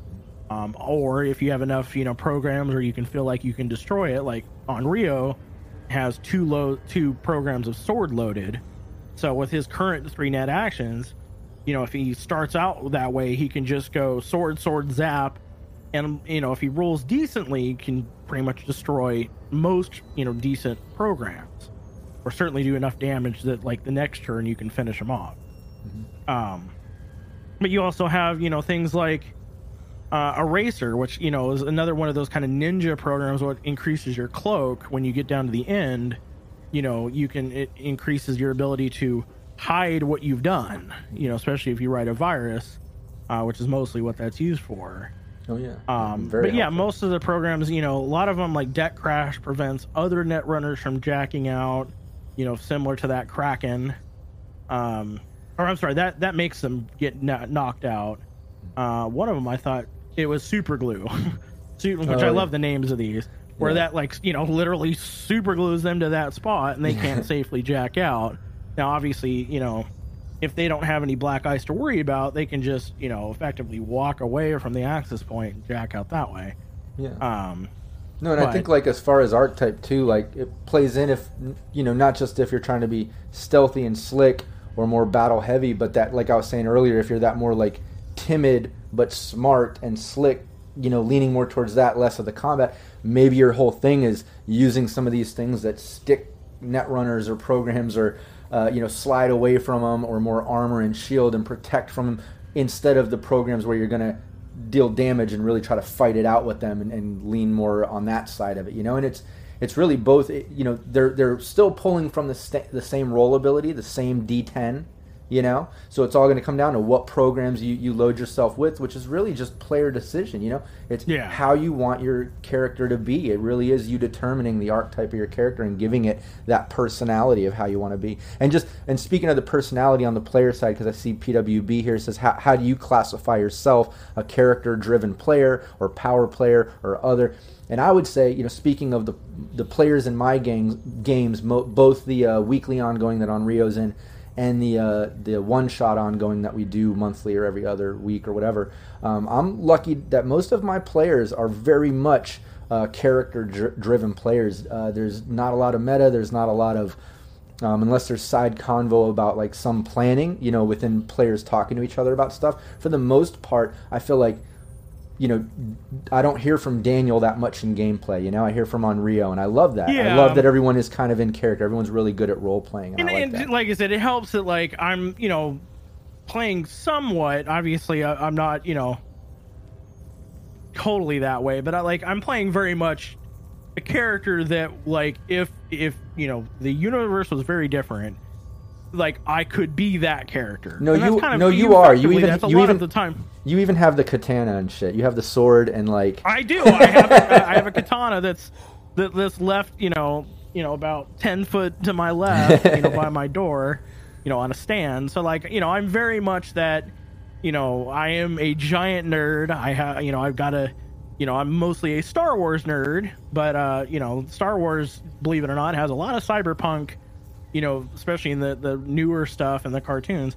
There's a lot of cyberpunk overlap in the way that they present, you know, much of you know certain aspects of Star Wars. So it, it's it is very much I play that that sort of thing, and I think that that helps a lot. You know, if you're playing, you know, if I was playing a a woman that was um trying to think like a media like it you know it'd be interesting and i can certainly try to play that off and i have a mixer that i can pitch my voice however i wish but you know it's obviously you know going off of a, a set of skills that i don't generally have so it's a little harder i think to do that Oh yeah. but yeah i don't i don't think any of we do i mean there there's some meta i guess but it, it's not you know in the like total you know anything that i would think is damaging No, exactly. That's what I like about it is when it does come into play, it'll be like all of a sudden, like I don't know, Eric or Val or Daniel or Ariel, you know, the actual players, not the characters, will ask another player like, "Oh wait, no, what was that guy's name?" Or "Oh, d- didn't we already? Didn't he already say this to you at that point?"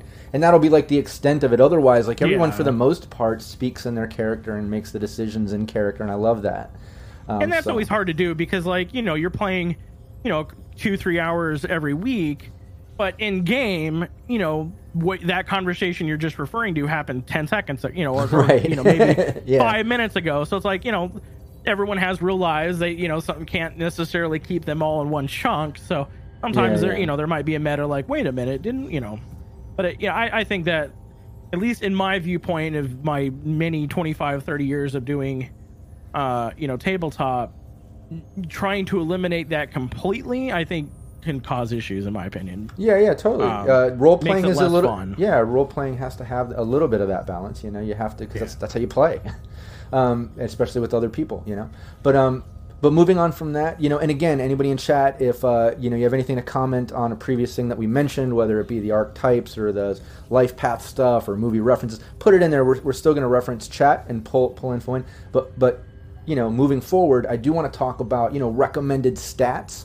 and skills. And to me, this kind of plays into, um, you know, what type of net runner you're going to be. Yeah. And to me, it's like, um, I, I feel, and, and I'll say this, I'll, I'll briefly say it. You know, I made some notes and I'll, I'll get more into it, but I'll briefly say what I want to say about it. And then I want to hear from you. I want you to dive in on it as well, not just Onryo and how you do it, but options and shit. Sure. And then I'll chime in too. But my first thought with all this is obviously with stats, I think it's really important for a net runner, uh, you know, to have a good move stat because let's not let's not forget Cyberpunk Red. You have to be within six meters of an access point, and you're stuck in this meat space while you're also in the system, which is like AR. So to me, I feel like move and dex dexterity because even if you're going to play it like dodgy and defensive that's your evasion skill that's going to pull from dex you know if you're going to be more combat and like try to defend yourself true maybe a little on reflex if you want to be like ranged attacks but but like i said the fact you have to be within six meters of an access point sticks you in a, in a small area, meaning there's you're probably going to have to deal with more hand to hand if someone's coming at you. Um, so I feel like Dex, whether you're playing that evasive sort of guy avoiding combat, or you're going to defend yourself with some martial arts or a melee weapon, I think Dex is a good one. But to me, move and Dex, and then also thinking depending on how you're going to play it, maybe intelligence or tech, because of work and other things. And back to decks like stealthy, you know that plays in if you're that, that ninja rogue style, and then it plays into you know the different skills based on the, the way you're going to play those archetypes. Like I said, if you're going to be more evasion and stealth and martial arts and melee, or if you're going to be more like deduction and cryptography and things like that, to where maybe your intelligence should be a little bit more, um, or you're picking locks, like I said, and being the sneaky type. So that's my my brief little break breakdown of how I feel it could be. It always leans one of two ways with me, like that that stealthy fighter ninja rogue style net runner, or you're the more like leaning on intellect and tech and maybe avoiding that. You know what I mean? Um, but those that's where I kind of lean. But first and foremost on stats, the move and dex I always feel are the most important. But take the mic, talk about stats and skills, net runner options, and how you feel about it when it comes to archetypes. So, like, basically, well, I'll go with this because, like, you know, if for those that are familiar with Red, you have multiple ways you can create the character. One of which is just a straight template. Like, you want to play a Netrunner? Here's the template for the Netrunner. And mostly, I kind of used a lot of that as, you know, what I ended up. I modified a few things. But the way, you know, kind of the default template Netrunner the way that Red presents it is kind of that like walks the balance of, you know, obviously good at doing tech type stuff and whatever, but also has the ability to defend himself. So like, you know, you have a high evasion, a handgun, you know, which, you know, is, is easy for, you know, kind of a light weapon as it were.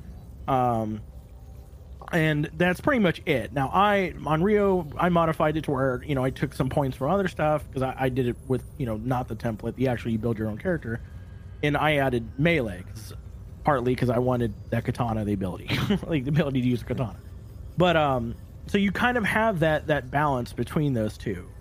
Um, I, I Onryo, you know, in some of these, I kind of learned after we played for a while, and it's like, oh, if I started over and I wanted to min max things, you know, which I'm bad about sometimes, you know, I probably would modify some stuff because Onryo's move is only five, which is bit him in the butt a couple of times because, you know, he's Yeah. been, you know, hit some black ice that lowered his move literally to the lowest you can get, which is one.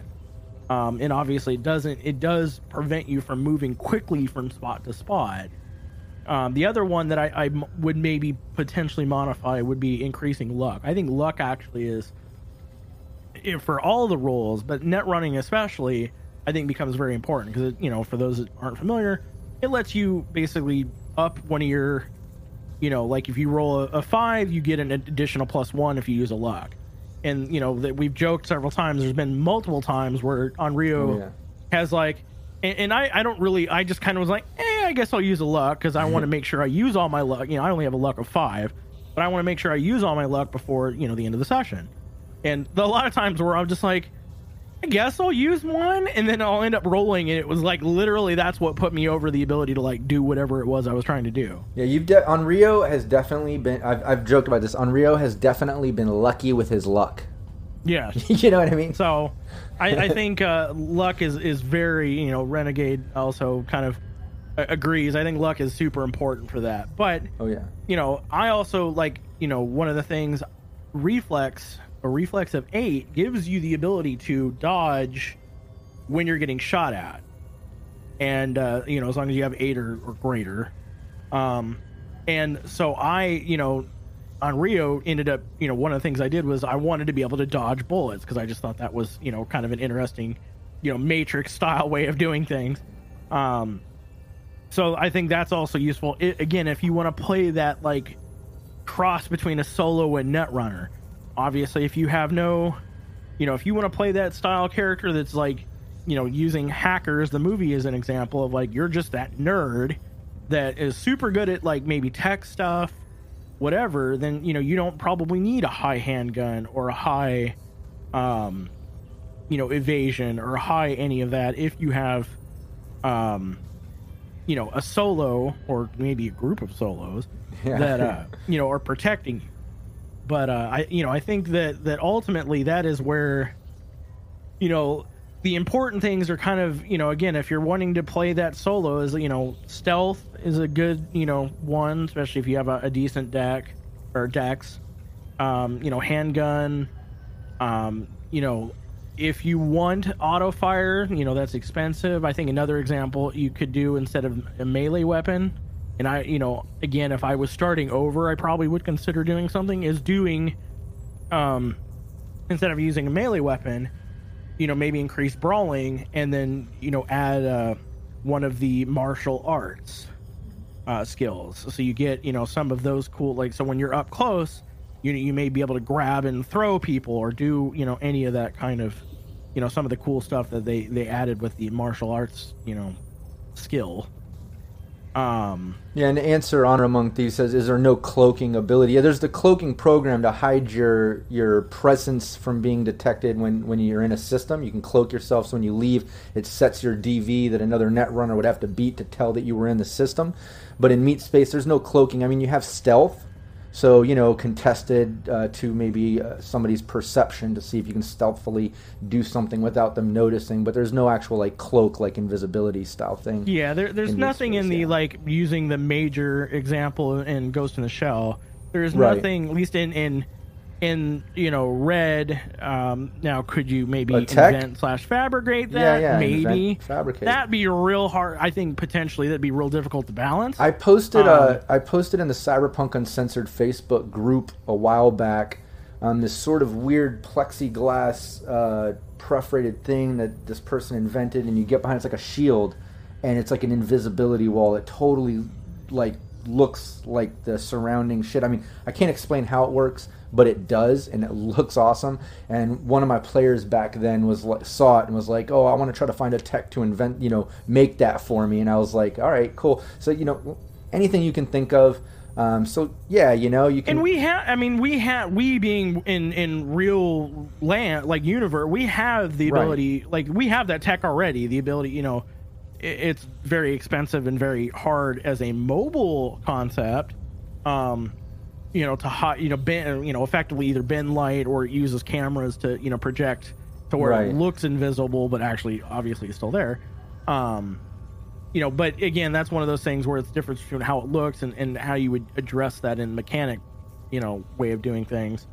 Um, but there, there's nothing in book, you know, rules is written uh, that uh, that has anything like that. But again, this goes to the fabricate invent.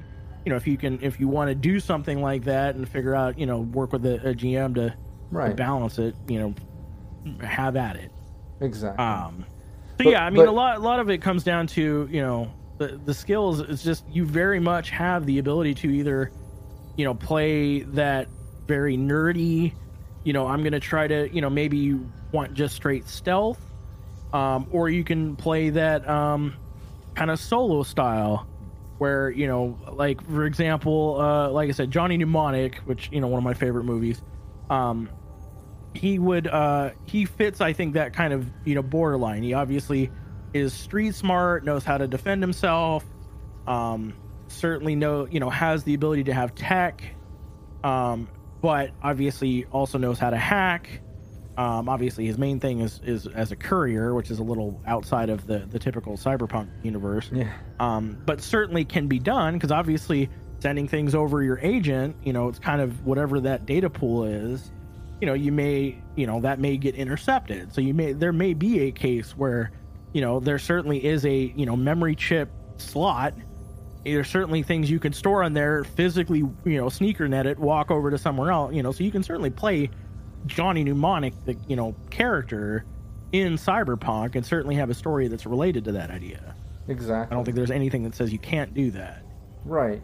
No, and I think you know back to what I was saying initially. I think when it comes down to like you know how you're going to play your netrunner, I think for for me, and it sounds like you agree. I think when it comes to recommended stats, the one we agree the most on here, and regardless if you're going, you know, move stat or intellect or tech, you know that style, Dex falls into both of those categories in the sense that are you gonna you know, defend yourself with a martial arts, a melee weapon, or are you to need to evade someone attacking you? And the fact that in red you have to be within six meters of that access point, it puts you in the thick of it most of the time. Um, so I think I think Dex is probably Dex, my, my number know, one have- recommended stat. I, I agree with that because it's like you know I have a dex or I Onryo has a dex of seven, um, because you, you know with the way the points really you can't have too many that have eight without you know sacrificing a lot of issues. I did eight reflex, seven on a a few things, and then five on a, a couple other things.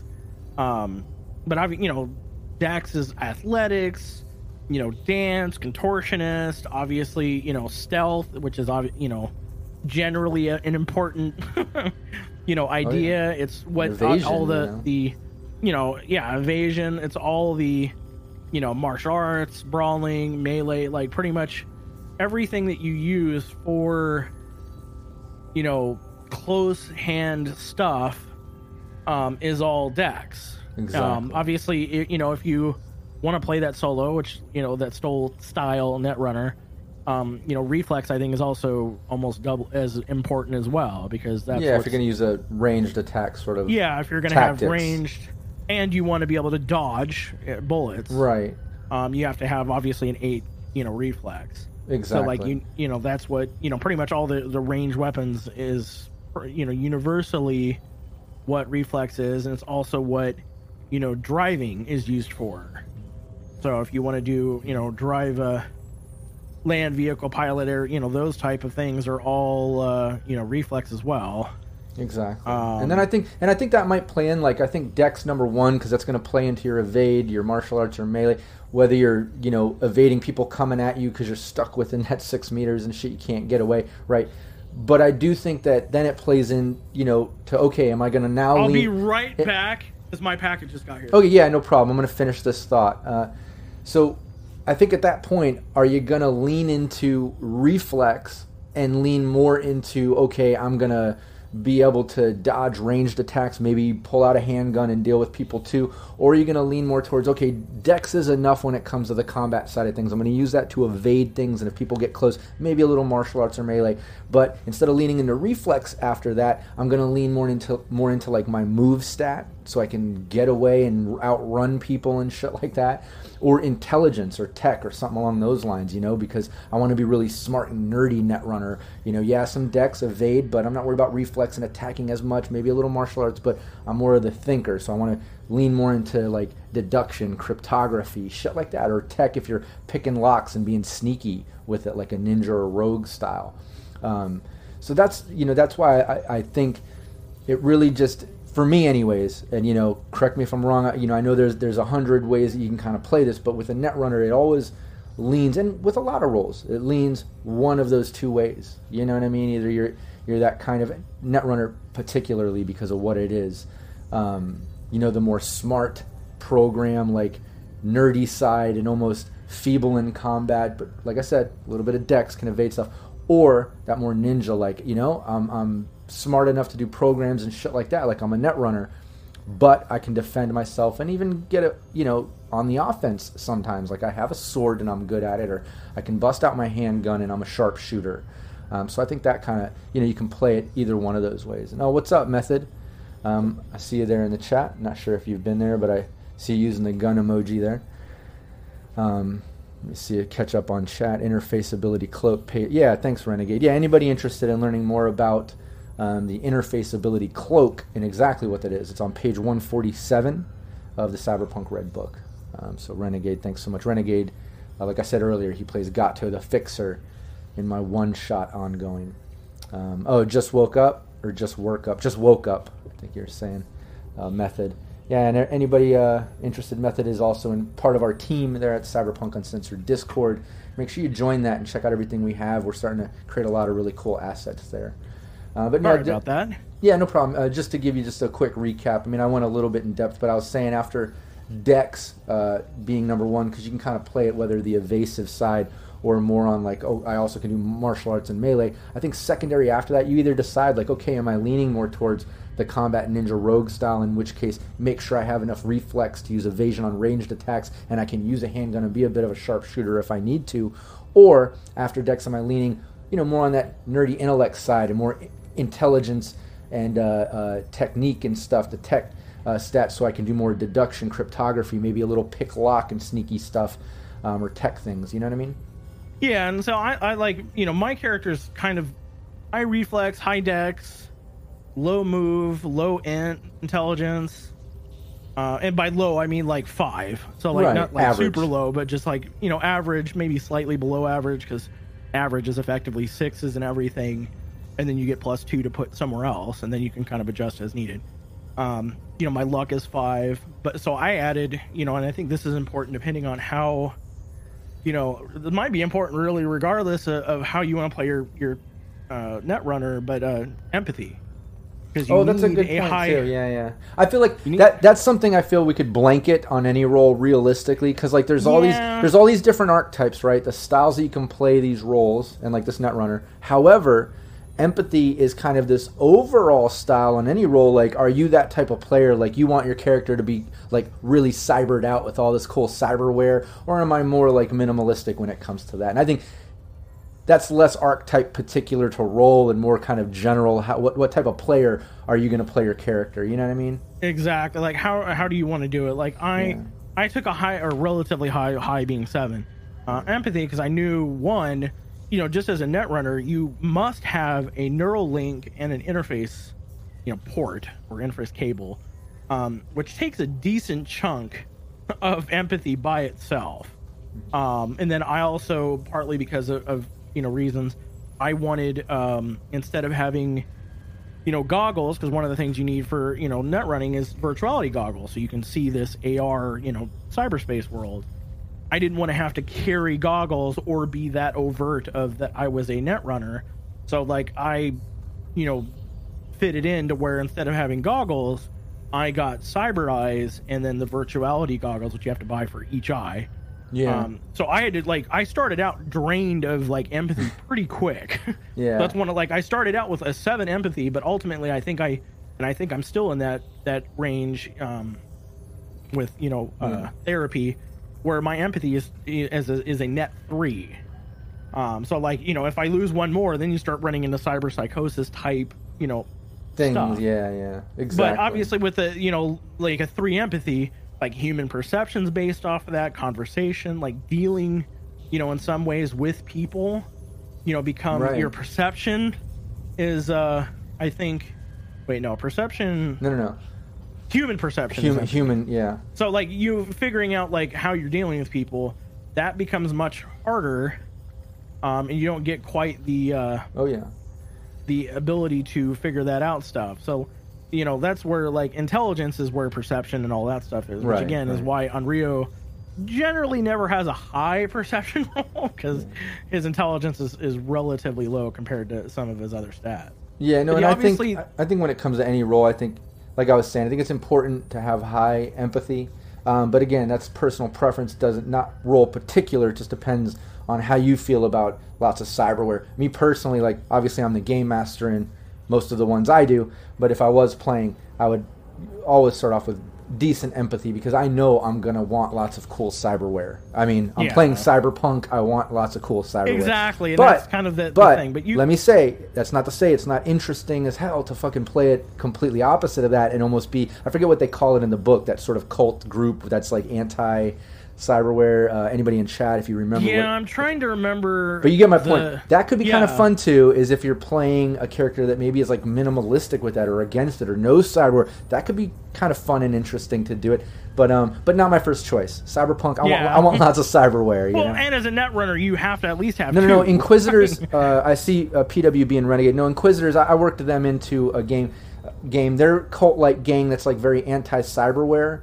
Um, but there's another word um, for the type of person that that believes in anti-cyberware thinking. It's like a, a general social word. I think that they name dropped in the book. There's some Yeah, other terminology for it. But Inquisitors is a great example. No, not purist, but it, but it's you know like that. It's something like that. They call Yeah. it something. Uh, if I remember, maybe on the archived version of this episode on the YouTube channel, we'll drop it in the description or in the comment section. Anybody watching, if you know what I'm talking about, put it in the in the comment because it's going to drive me crazy. Um, but yeah, But no, I think also, you know, going back to you know the style. Obviously, if you're playing that solo type character, you also kind of need a high body and will. Mennonites. Um, yeah, not the Mennonite. um, you're you're really into like making cheese and milk products and shit and like no tech and woodworking. Woodworking, yeah, you're always whittling and fucking like. That's funny. But yeah, like if you you know going back to the, the style, like if you want you know to be able to take a lot of hits, you know, and this goes to brain as well because you're taking damage from black ice. your body You're gonna want a high body and will because the your hit points are taken from you know effectively a chart yeah. that takes those two you know together. And that comes into Um, like, you know, again, if you're deciding what type of net runner, like evasive, nerdy, smart dude, or like fighting ninja style, like I'm not scared of combat, but I'm also good with the programs. And then within that, you, de- you determine kind of those details within that. Okay, am I the more tank style fighter? Or more ninja style, like good at martial arts and evading stuff, or more like fuck it, just I'm taking it head on. I got great body and will. I can take the damage as much as I can give it. So there, you know, I, I think that's kind of cool uh, to bring that up. And, and, it, and it goes to that idea of like if you're playing that like nerdy, I'm not gonna you know evade or any of that. I'm gonna rely on my solo to protect me. You know that same kind of goes for like if you're playing with your programs and you you know use armor and flak and shield and these you know, programs that protect you from taking damage and other effects. And rather than attacking, maybe you have a sword or something, but maybe you don't. Maybe you just are literally like my you know other than maybe dealing with demons uh, you know and of course you could use zap which is just a built-in you know skill you know you may want to slide everywhere and not you know so you know your idea is you know you may not need a high body or will because you may not need the hp to protect yourself from that now obviously there's a risk if you don't have that and you do end up getting hit by you know zaps from demons or black ice or anything of that nature um, but just like everything else there's always this trade-off Yeah, and thanks. Uh, uh, what is it? Is it Gurg Hash or Gurg Hash? Hopefully, all one word. But Neo Luddites. I think that's the word I was looking for that they list in the book. The Neo Ludites are like class, you know, a class of people. You know, it's like your belief system or whatever. I don't think it's like a gang or anything. I, you know, correct me if I'm wrong in chat. I, I don't have that section of the book open or even know what page it's on. I just remember reading about that or something. But yeah, I think that's the word I was looking for. The Neo Luddites, and they don't. Uh, you know, they're kind of like Mennonites, I guess, in a way. Like, you know, they're not into cyberware and all. that. Okay, page 21, Zeppi says. All right, well, there you have Okay, it. I think. I, at least I, I, I knew I, I'm not crazy. I knew there was something about to that. Uh, not just the Inquisitors, which are kind of a, a different version of that or whatever, that gang. and then like cool is another one that's like you know it's kind of can be treated i guess to a certain degree as like the old style way of thinking of charisma back in the old d&d days Oh, yeah. where it's like that's your dump stat like nobody cares but it, it is kind of important because it's related to like how i think reputation is done which Yeah.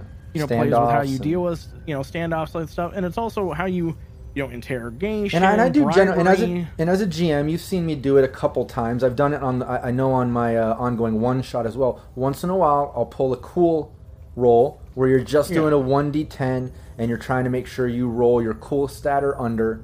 Um, if you roll above that, whatever you were trying to pull off wasn't cool. becomes harder. Yeah, it wasn't. You know what I mean? Like, and, and and I usually, harder. yeah, yeah, I usually throw that in if like you know a player, you know, is doing something different out of the ordinary. Like, okay, cool, I'm gonna hop over this and dive out that open window, whatever. I could just do a general athletics check, but the way he described it was kind of cool and interesting, like ninja style. So I'm gonna make him do a cool check and see if, yeah, he ended up out the window, but it was kind of clunky and wasn't that cool, or he ninja style rolled and flipped out the window, and people were like, oh shit, you know, you know what I mean? Yeah. So like yeah, cool like you know bribery, persuasion, like the thing again dealing with people, getting Mm-hmm. Oh, yeah. information from people, trading that kind of stuff. You know, I have Onryo's got a low, relatively low. Again, I, I don't have any skills under five, but that one's five. Um, just because I figured like he's kind of cold, like it's just you know people are are kind of not his thing. You know, he just you know he prefer computers, that kind of stuff. Again, plays with the player who plays him. Um, right. to a degree.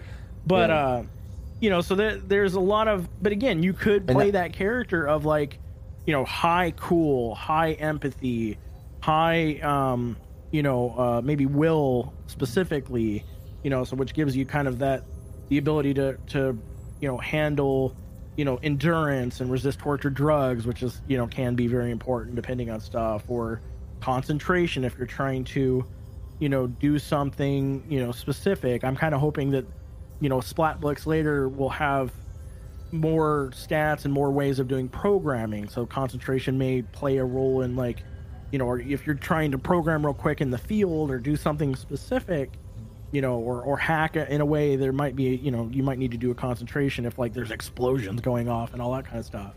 Um, so there, there's certainly ways that you can do that, like, high intelligence, high cool, high empathy, you know, maybe low reflex dex, you know, high move, high luck, you know, so where you're just Yeah.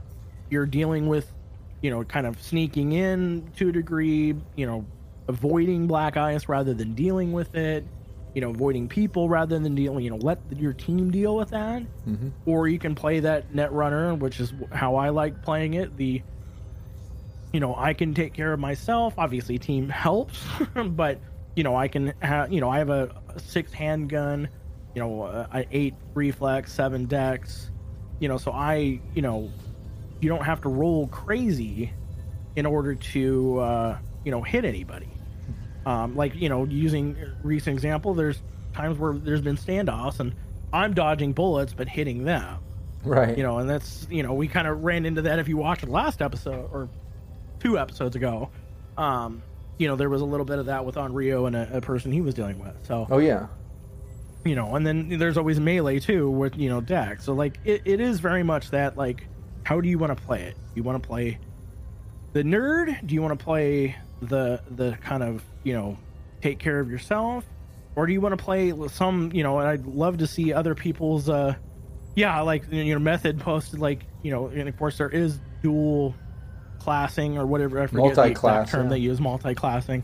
Um, you know you can certainly branch off and you know instead of you know once you get your net runner to a point you like you can start doing like med you know and be a med tech or maybe you become a fixer or and like I think the cool thing too with how they did it is, you know, your role ability isn't attached to a stat or skill in a sense, you know, so yeah it allows you that you know that that full player agency in a sense to to make that character exactly how you want with the specific characteristics and style.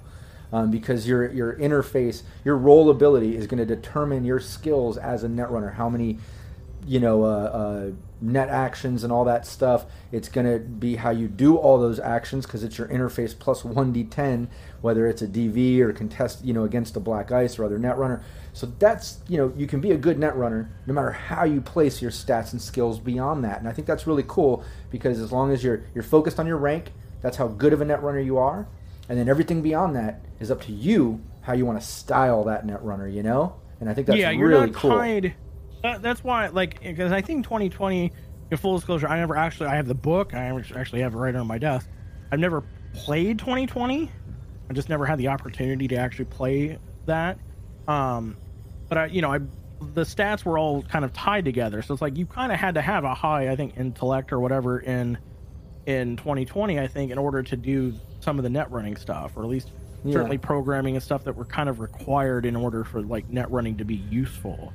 And Yeah. this red makes a much bigger deal of not tying your your role ability, in this case net running, to specific stats. So you're not like locked into, well, if I'm a net runner, I have to have a high intelligence and a high this, which then Right. means you have you can't be X whatever over here. So I, I do very much appreciate the fact that they give you that agency to have, you know, to play the character you want. You know, the nerd or the you know the the crazy you know Johnny Mnemonic, you know, suit, or do you want to play the Or the ninja you know, style, or yeah ninja where it's like you know you don't maybe you you're you know using a a different uh, you know i played carbon 2185 which is another cyberpunk but using like d&d rules.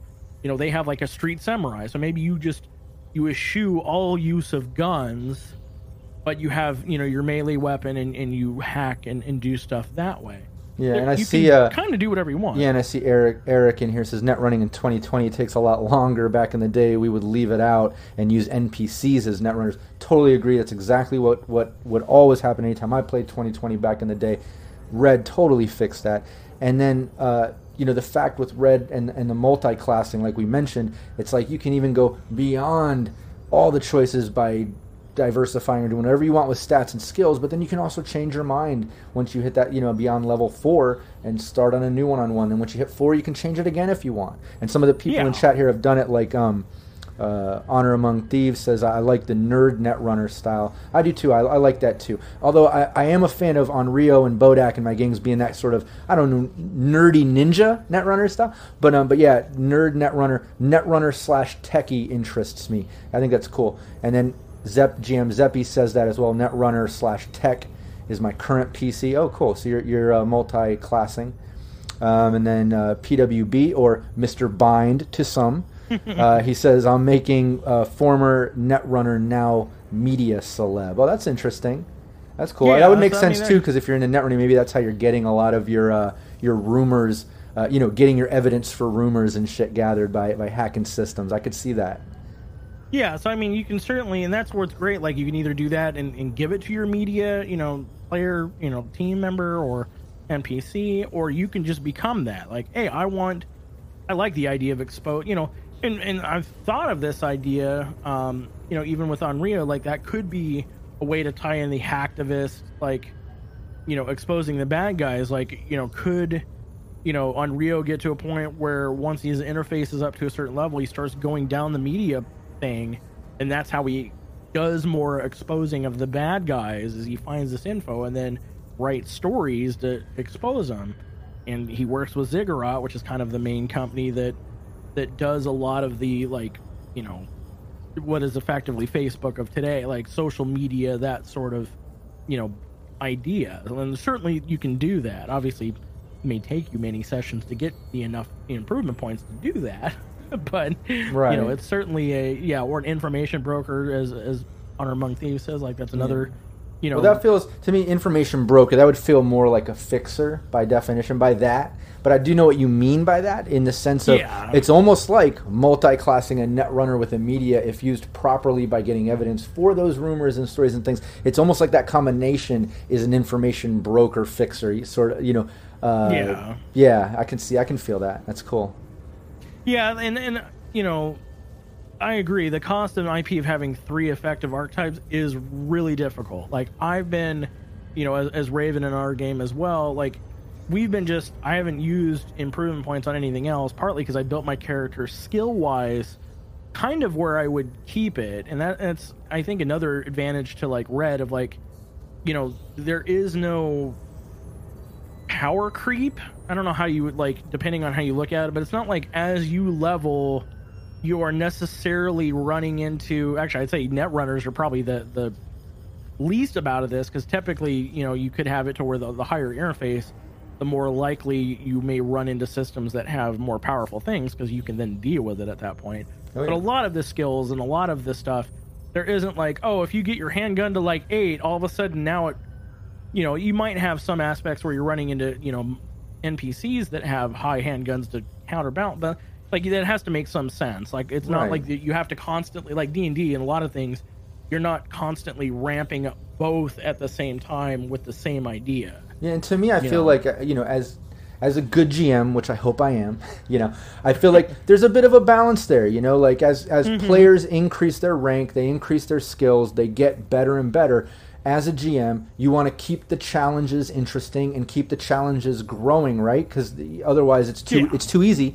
But in the same breath, you also still have to balance some of the traditional or real world NPCs and things that now the characters are way stronger than so they can plow over certain things or figure certain things out because they did get up to those skill levels. So you can't constantly increase everything to where it's everything is always challenging no matter how much I increase my skills because that's not fun either. You want to increase your skills so eventually you can be a sharpshooter and a bit of a badass and get get the better on other uh, enemies and shit sometimes a little more than you used to back when you didn't have as many skills. So it's almost a balancing act if you're a good GM in keeping it challenging, but also I don't know having enough rewards in there, or at least some of that feeling too. So as the characters grow, they can feel like a badass sometimes, but still have some challenges along the way. Does that make sense? Yeah, you're you're not punishing your players by improving certain things by then just like, well, I know you've spent all your points on, you know, X or, you know, using Onryo, like all interface. I'm going to immediately make every system you run into just that additional more harder. So then it like there's no benefit, like why bother Right. putting like you, you get nothing out of it other than I guess you know the only thing you would gain is more net actions. And then if you get high enough um you know you get more you know when there's those downtime weeks you know you get Oh, yeah, you- more you more know, hustle money, money, but yeah, more true. hustle money. But you know ultimately that's not why you're doing that. You're doing that to be the better hacker or whatever you know better net runner. So like that that's you know and again that's gm and balancing that and all that kind of stuff of trying to like you said keep it challenging but not you know punish you know players or make it like ridiculous like oh you Right. walked into a ganger and like all of a sudden they have a 40 level uh you know system architecture which you know normally would cost you know if you look at rules as written you know 10 million credit or, or, you know eddies like you know that why would they have something of that name it just doesn't make sense Right. Exactly. and I So, think like uh, Eakin says here, uh, uh, in any system, allowing the players an easy victory to showcase their improvements is something that should happen. Exactly. I think that summarizes it well. And sometimes that that comes from dice rolls too. Like you Oh, know, totally. using a, a recent example, like I, you know, crit high crit rolled a Pathfinder check, which you know made you know things a little easier to get through a system. So it's like that that's where you know plus the you know the fact that the interface is already high, you know that's where you get that style of like Yeah. you know those moments that you know make tabletops awesome. Yeah, and I think you know the fact that y- you can make a net runner any way that you want because you know, like I said, there's all these different ways that you can play the stats, all the different ways you can play the skills. But then the way that role ability is separate, it's like that sets forth your ability to be a net runner, and then you can play that style or cool or vibe of the net runner any way you want based on how you do the stats and skills. But even within that role ability or stats and skills, when it comes to IP, and and let me let me say, anybody watching, anytime I mention about the combat, the role ability breakdowns, and an example of a net run, how IP works, I have a whole crash course tutorial series on the Cyberpunk Uncensored YouTube. Go check that out. You'll learn all the different mechanics and aspects of Cyberpunk Red. It's very useful, and, uh, and if you and if you like them, please share them around. Give them a like. I would really appreciate that shit. But my point here is how you play IP also determines what type of netrunner you are, or any role really. But you know, we're on netrunners Yeah. here for this episode. Um, you know, because as you're getting that IP, are you going to constantly increase your rank, like Onryo's been doing, to where like you know he's working his way towards more net actions. Uh, you know, all those uh, interface abilities and skills and things that he does now, he has more of a chance because that interface of, of rank is much higher added to that 1d10. So he's becoming a better net runner and keeping, you know, the individual style of his net runner where it is because, you know, you're happy with where it is. But that's not to say, as a player, maybe you don't want to increase rank. You're, you're setting that, okay, I'm a decent net runner, but I want to really lean into being like that, that stealthy ninja, or I want to really lean into that super smart nerdy, like I'm not into combat, but man, I can figure things out because my deduction and my tech and these things are all, you know, increasing.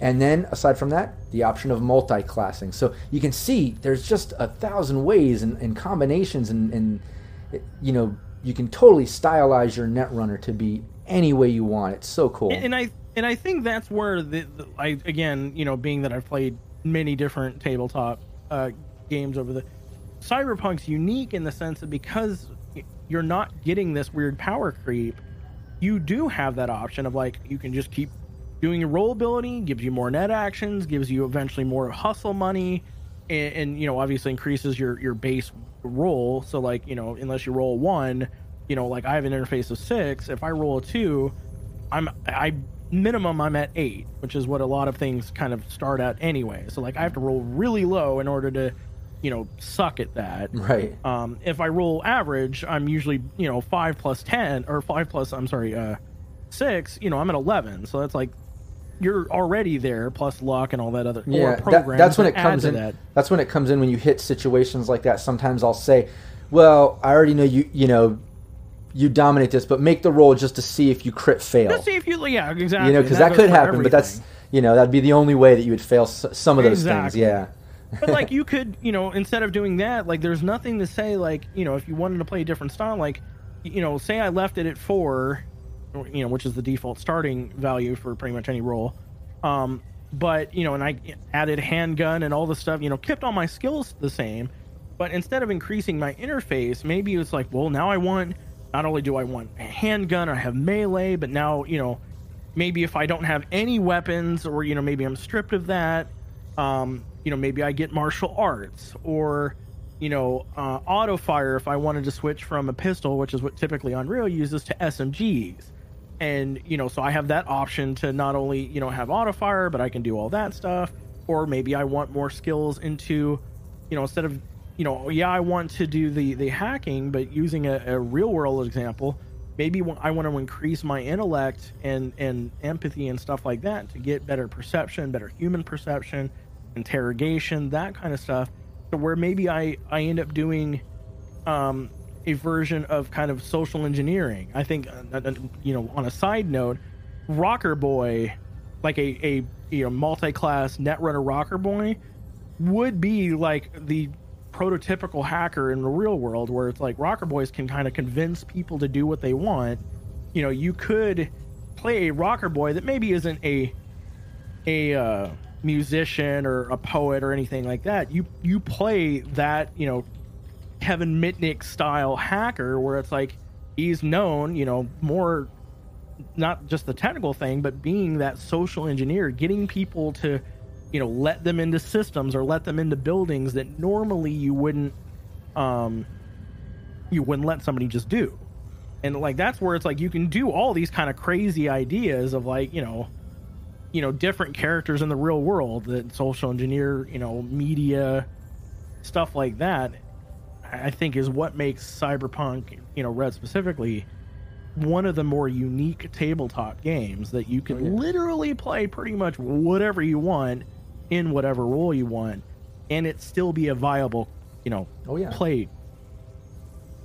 Oh yeah, hundred percent. Yeah, and uh, uh, I see Eric in here. I like social engineering for a net runner is that is a valuable hacking skill in the real world. It totally is. Oh, absolutely. I mean, it, you know, for those that aren't familiar, that like that is more valuable than having that super program that can hack into things. Like it is right. much easier to, you know, that's why spam and malware and stuff like that is so prevalent. It's easier to trick people to oops accidentally click on something than it is to just, you know, write a program that you know gets around a you know a Windows bug. Exactly. Like it's easier to break somebody than it is to. And see that also that. that. also plays into the type of net runner you're building. You know, are you more into your interface and the programs to hack and the things on on that that side of it, or are you more on the social engineering side to where you know you're more persuasive and things to like m- maybe get the other people to to help during the process of you dropping a virus or something along those lines you know maybe you're the fast talker uh, ninja style uh, yeah, and Method says social engineering is 90% of real world hacking, 100%.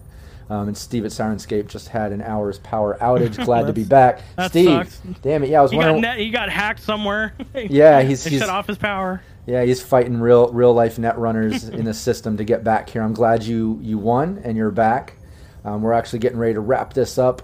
Uh, but lucky for you, you know, we archive these videos. We do the live streams. I love the live streams. I love just talking off the top of my head, having guests on, and just having it like a natural conversation. I love that vibe, and, and I always do it. But you know, we take those live videos, and usually within a week's time or so, uh, when I can fit it in the schedule, I'll archive it uh, VOD style on the Cyberpunk Uncensored YouTube, and everyone can always go there and check it out. I usually drop timestamps in the description and stuff so you can get to the parts you want. Um, so you got that down. Uh, let's see, Rob, Dr. Heckle, how uh, can you mention the Scream Sheet submission? Oh, yeah, that's right. Guideline is posted.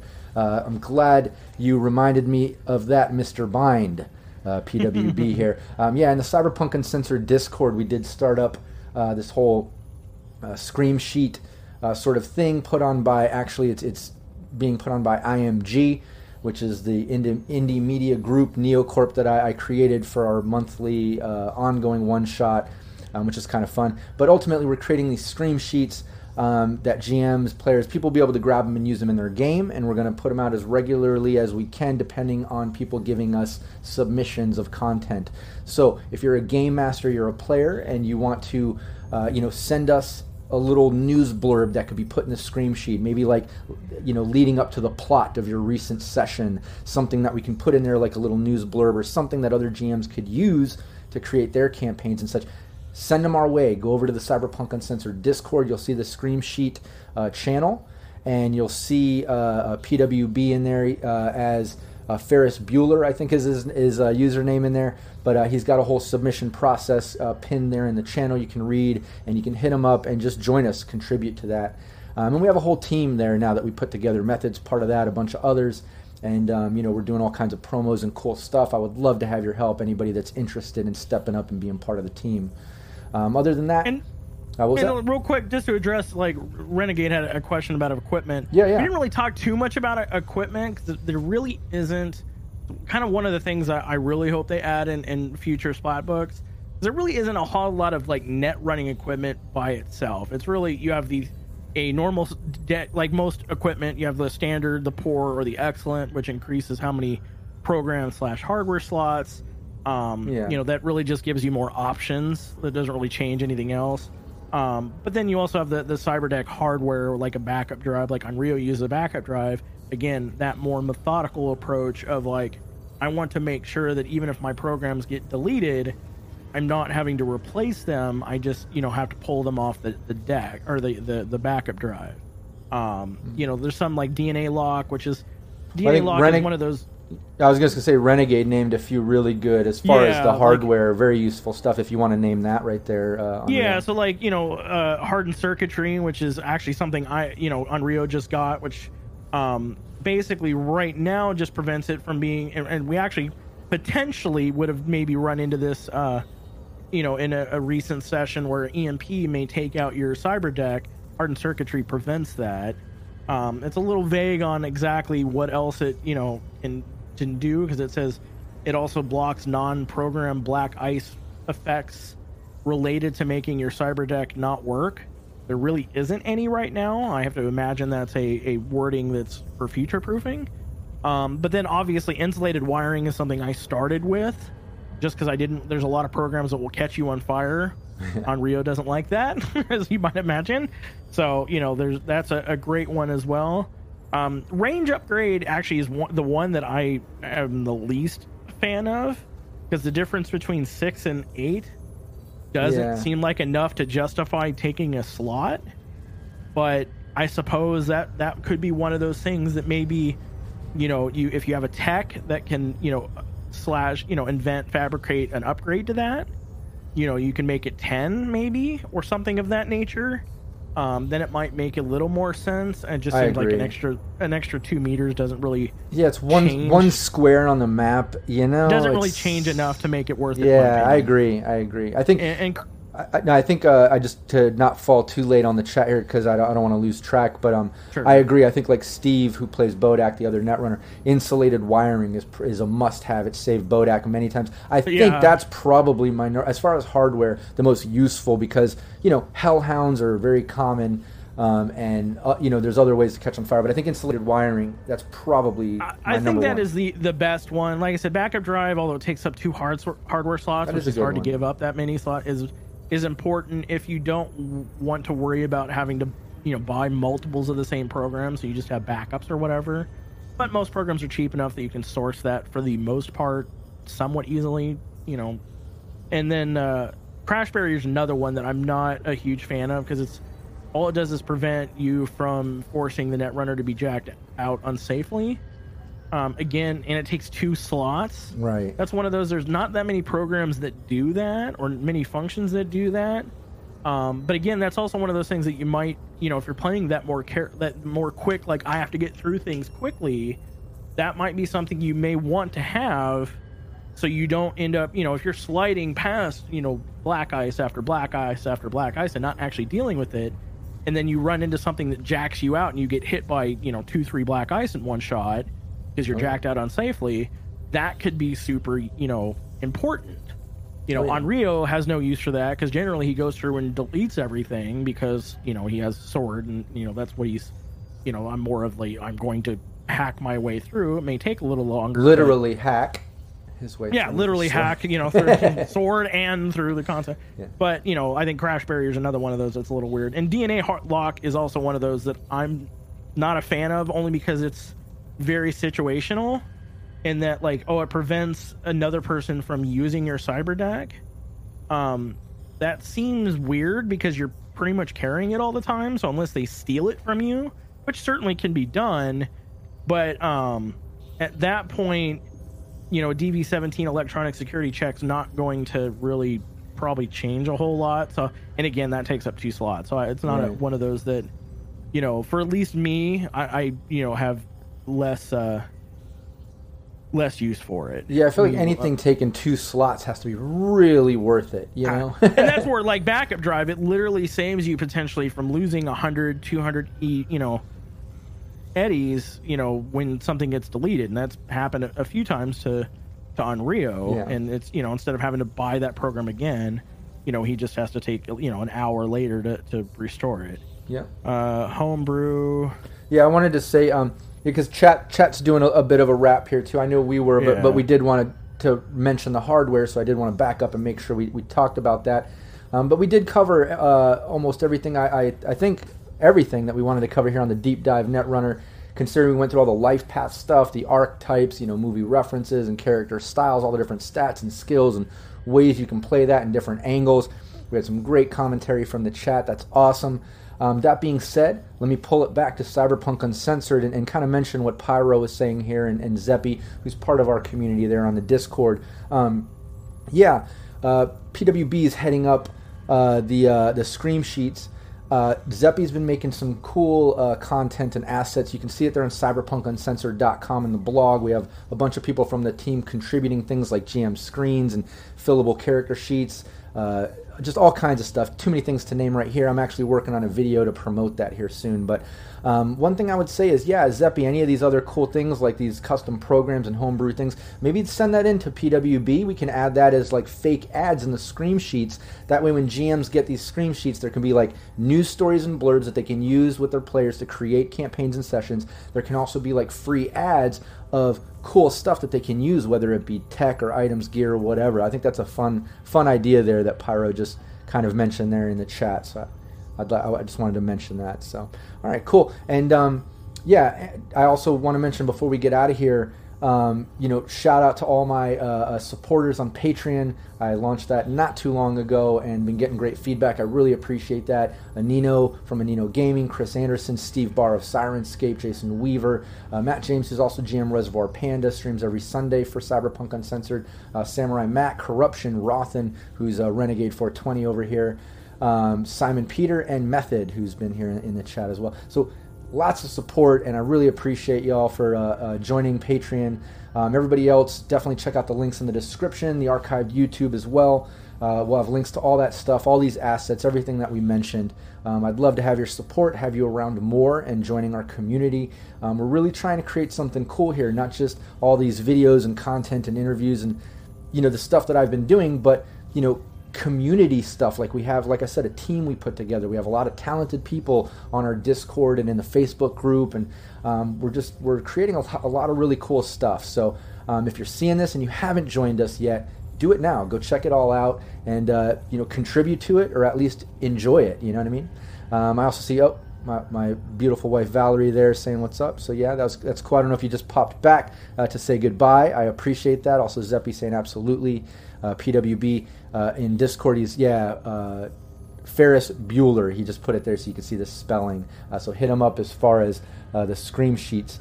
Um, but but before I kill this transmission, any last thoughts or words, whether it be about you know you Cyberpunk Uncensored, or any last things on Netrunners, just any last words Onryo? Yeah, if, I mean, if anybody has any questions or or you know wants you know after this to you know ask anything net running or just curious about anything else, you can catch me on the Discord or Twitter or Twitch as Gizmo Scariot. I'm the same thing on pretty much every system. um, so yeah, if you have any questions or anything, hit me up on one of those systems. Happy to, to always talk about you know cyberpunk, Star Wars, nerd shit, whatever. It doesn't matter. Um, anything that that you want. Uh, otherwise, uh, yeah, I hope that uh, more people. You know, it's obviously 2020 made net running a little difficult, and I think I think you know there's say the least from a few, yeah, to say the least. And I know I've talked to a decent amount of GMs, and, and we've heard it from other people that like, you know, there's a few people that are stepping into that net running, like, or, or wanting to to try it out. Um, I highly recommend it. It is super fun, super unique, you know, compared to um, any of the other games, any of the other rules. You know, give it a shot it's it's really fun and, and interesting. And again you can build your character however you wish. And you know I, am hoping more people with the help of this the community take the time to you know consider playing netrunning. It is one of like i said it is one of the more fun tabletop experiences i've had out of any game system. Oh yeah 100% i think like method just backed you up on there and put it well uh, it looks more intimidating than it really is. Red made Absolutely. it streamlined. It's, it's, awesome. Give it a shot. And yeah, it looks way harder than it is. It's exactly. not that complicated. It, it's one of those things. Yes, there's a decent amount of you know you got to there's you know different you know uh, there's a body weight suit which we didn't really go into, but all it does is it's just armor with an extra slot for hardware. But it you know it looks way more complicated because of course it's got its own section of in the book, but it really is not. A lot of it's more GM like info and and how to do systems. So, you know, doing you know as a GM, and you can speak more to this, creating systems that a net runner could use might be more you know difficult for GMs, but even that doesn't seem like it's that hard when you're already right. do, building a world. So, you know, I, I think it, it, like I said, it you know, method mentioned, it looks way more complicated than it really is, and I think it's like I said, it's real fun. I think it's no more complicated than than if you're playing a, a wizard or something in a in a you know fantasy right. game where there's a a list of spells that you cast. Like it really isn't any different than that.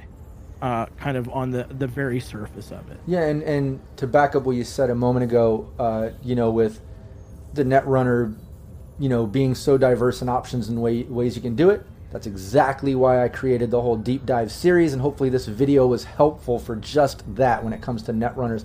I'm going to be doing separate uh, episodes of the deep dive series on each role.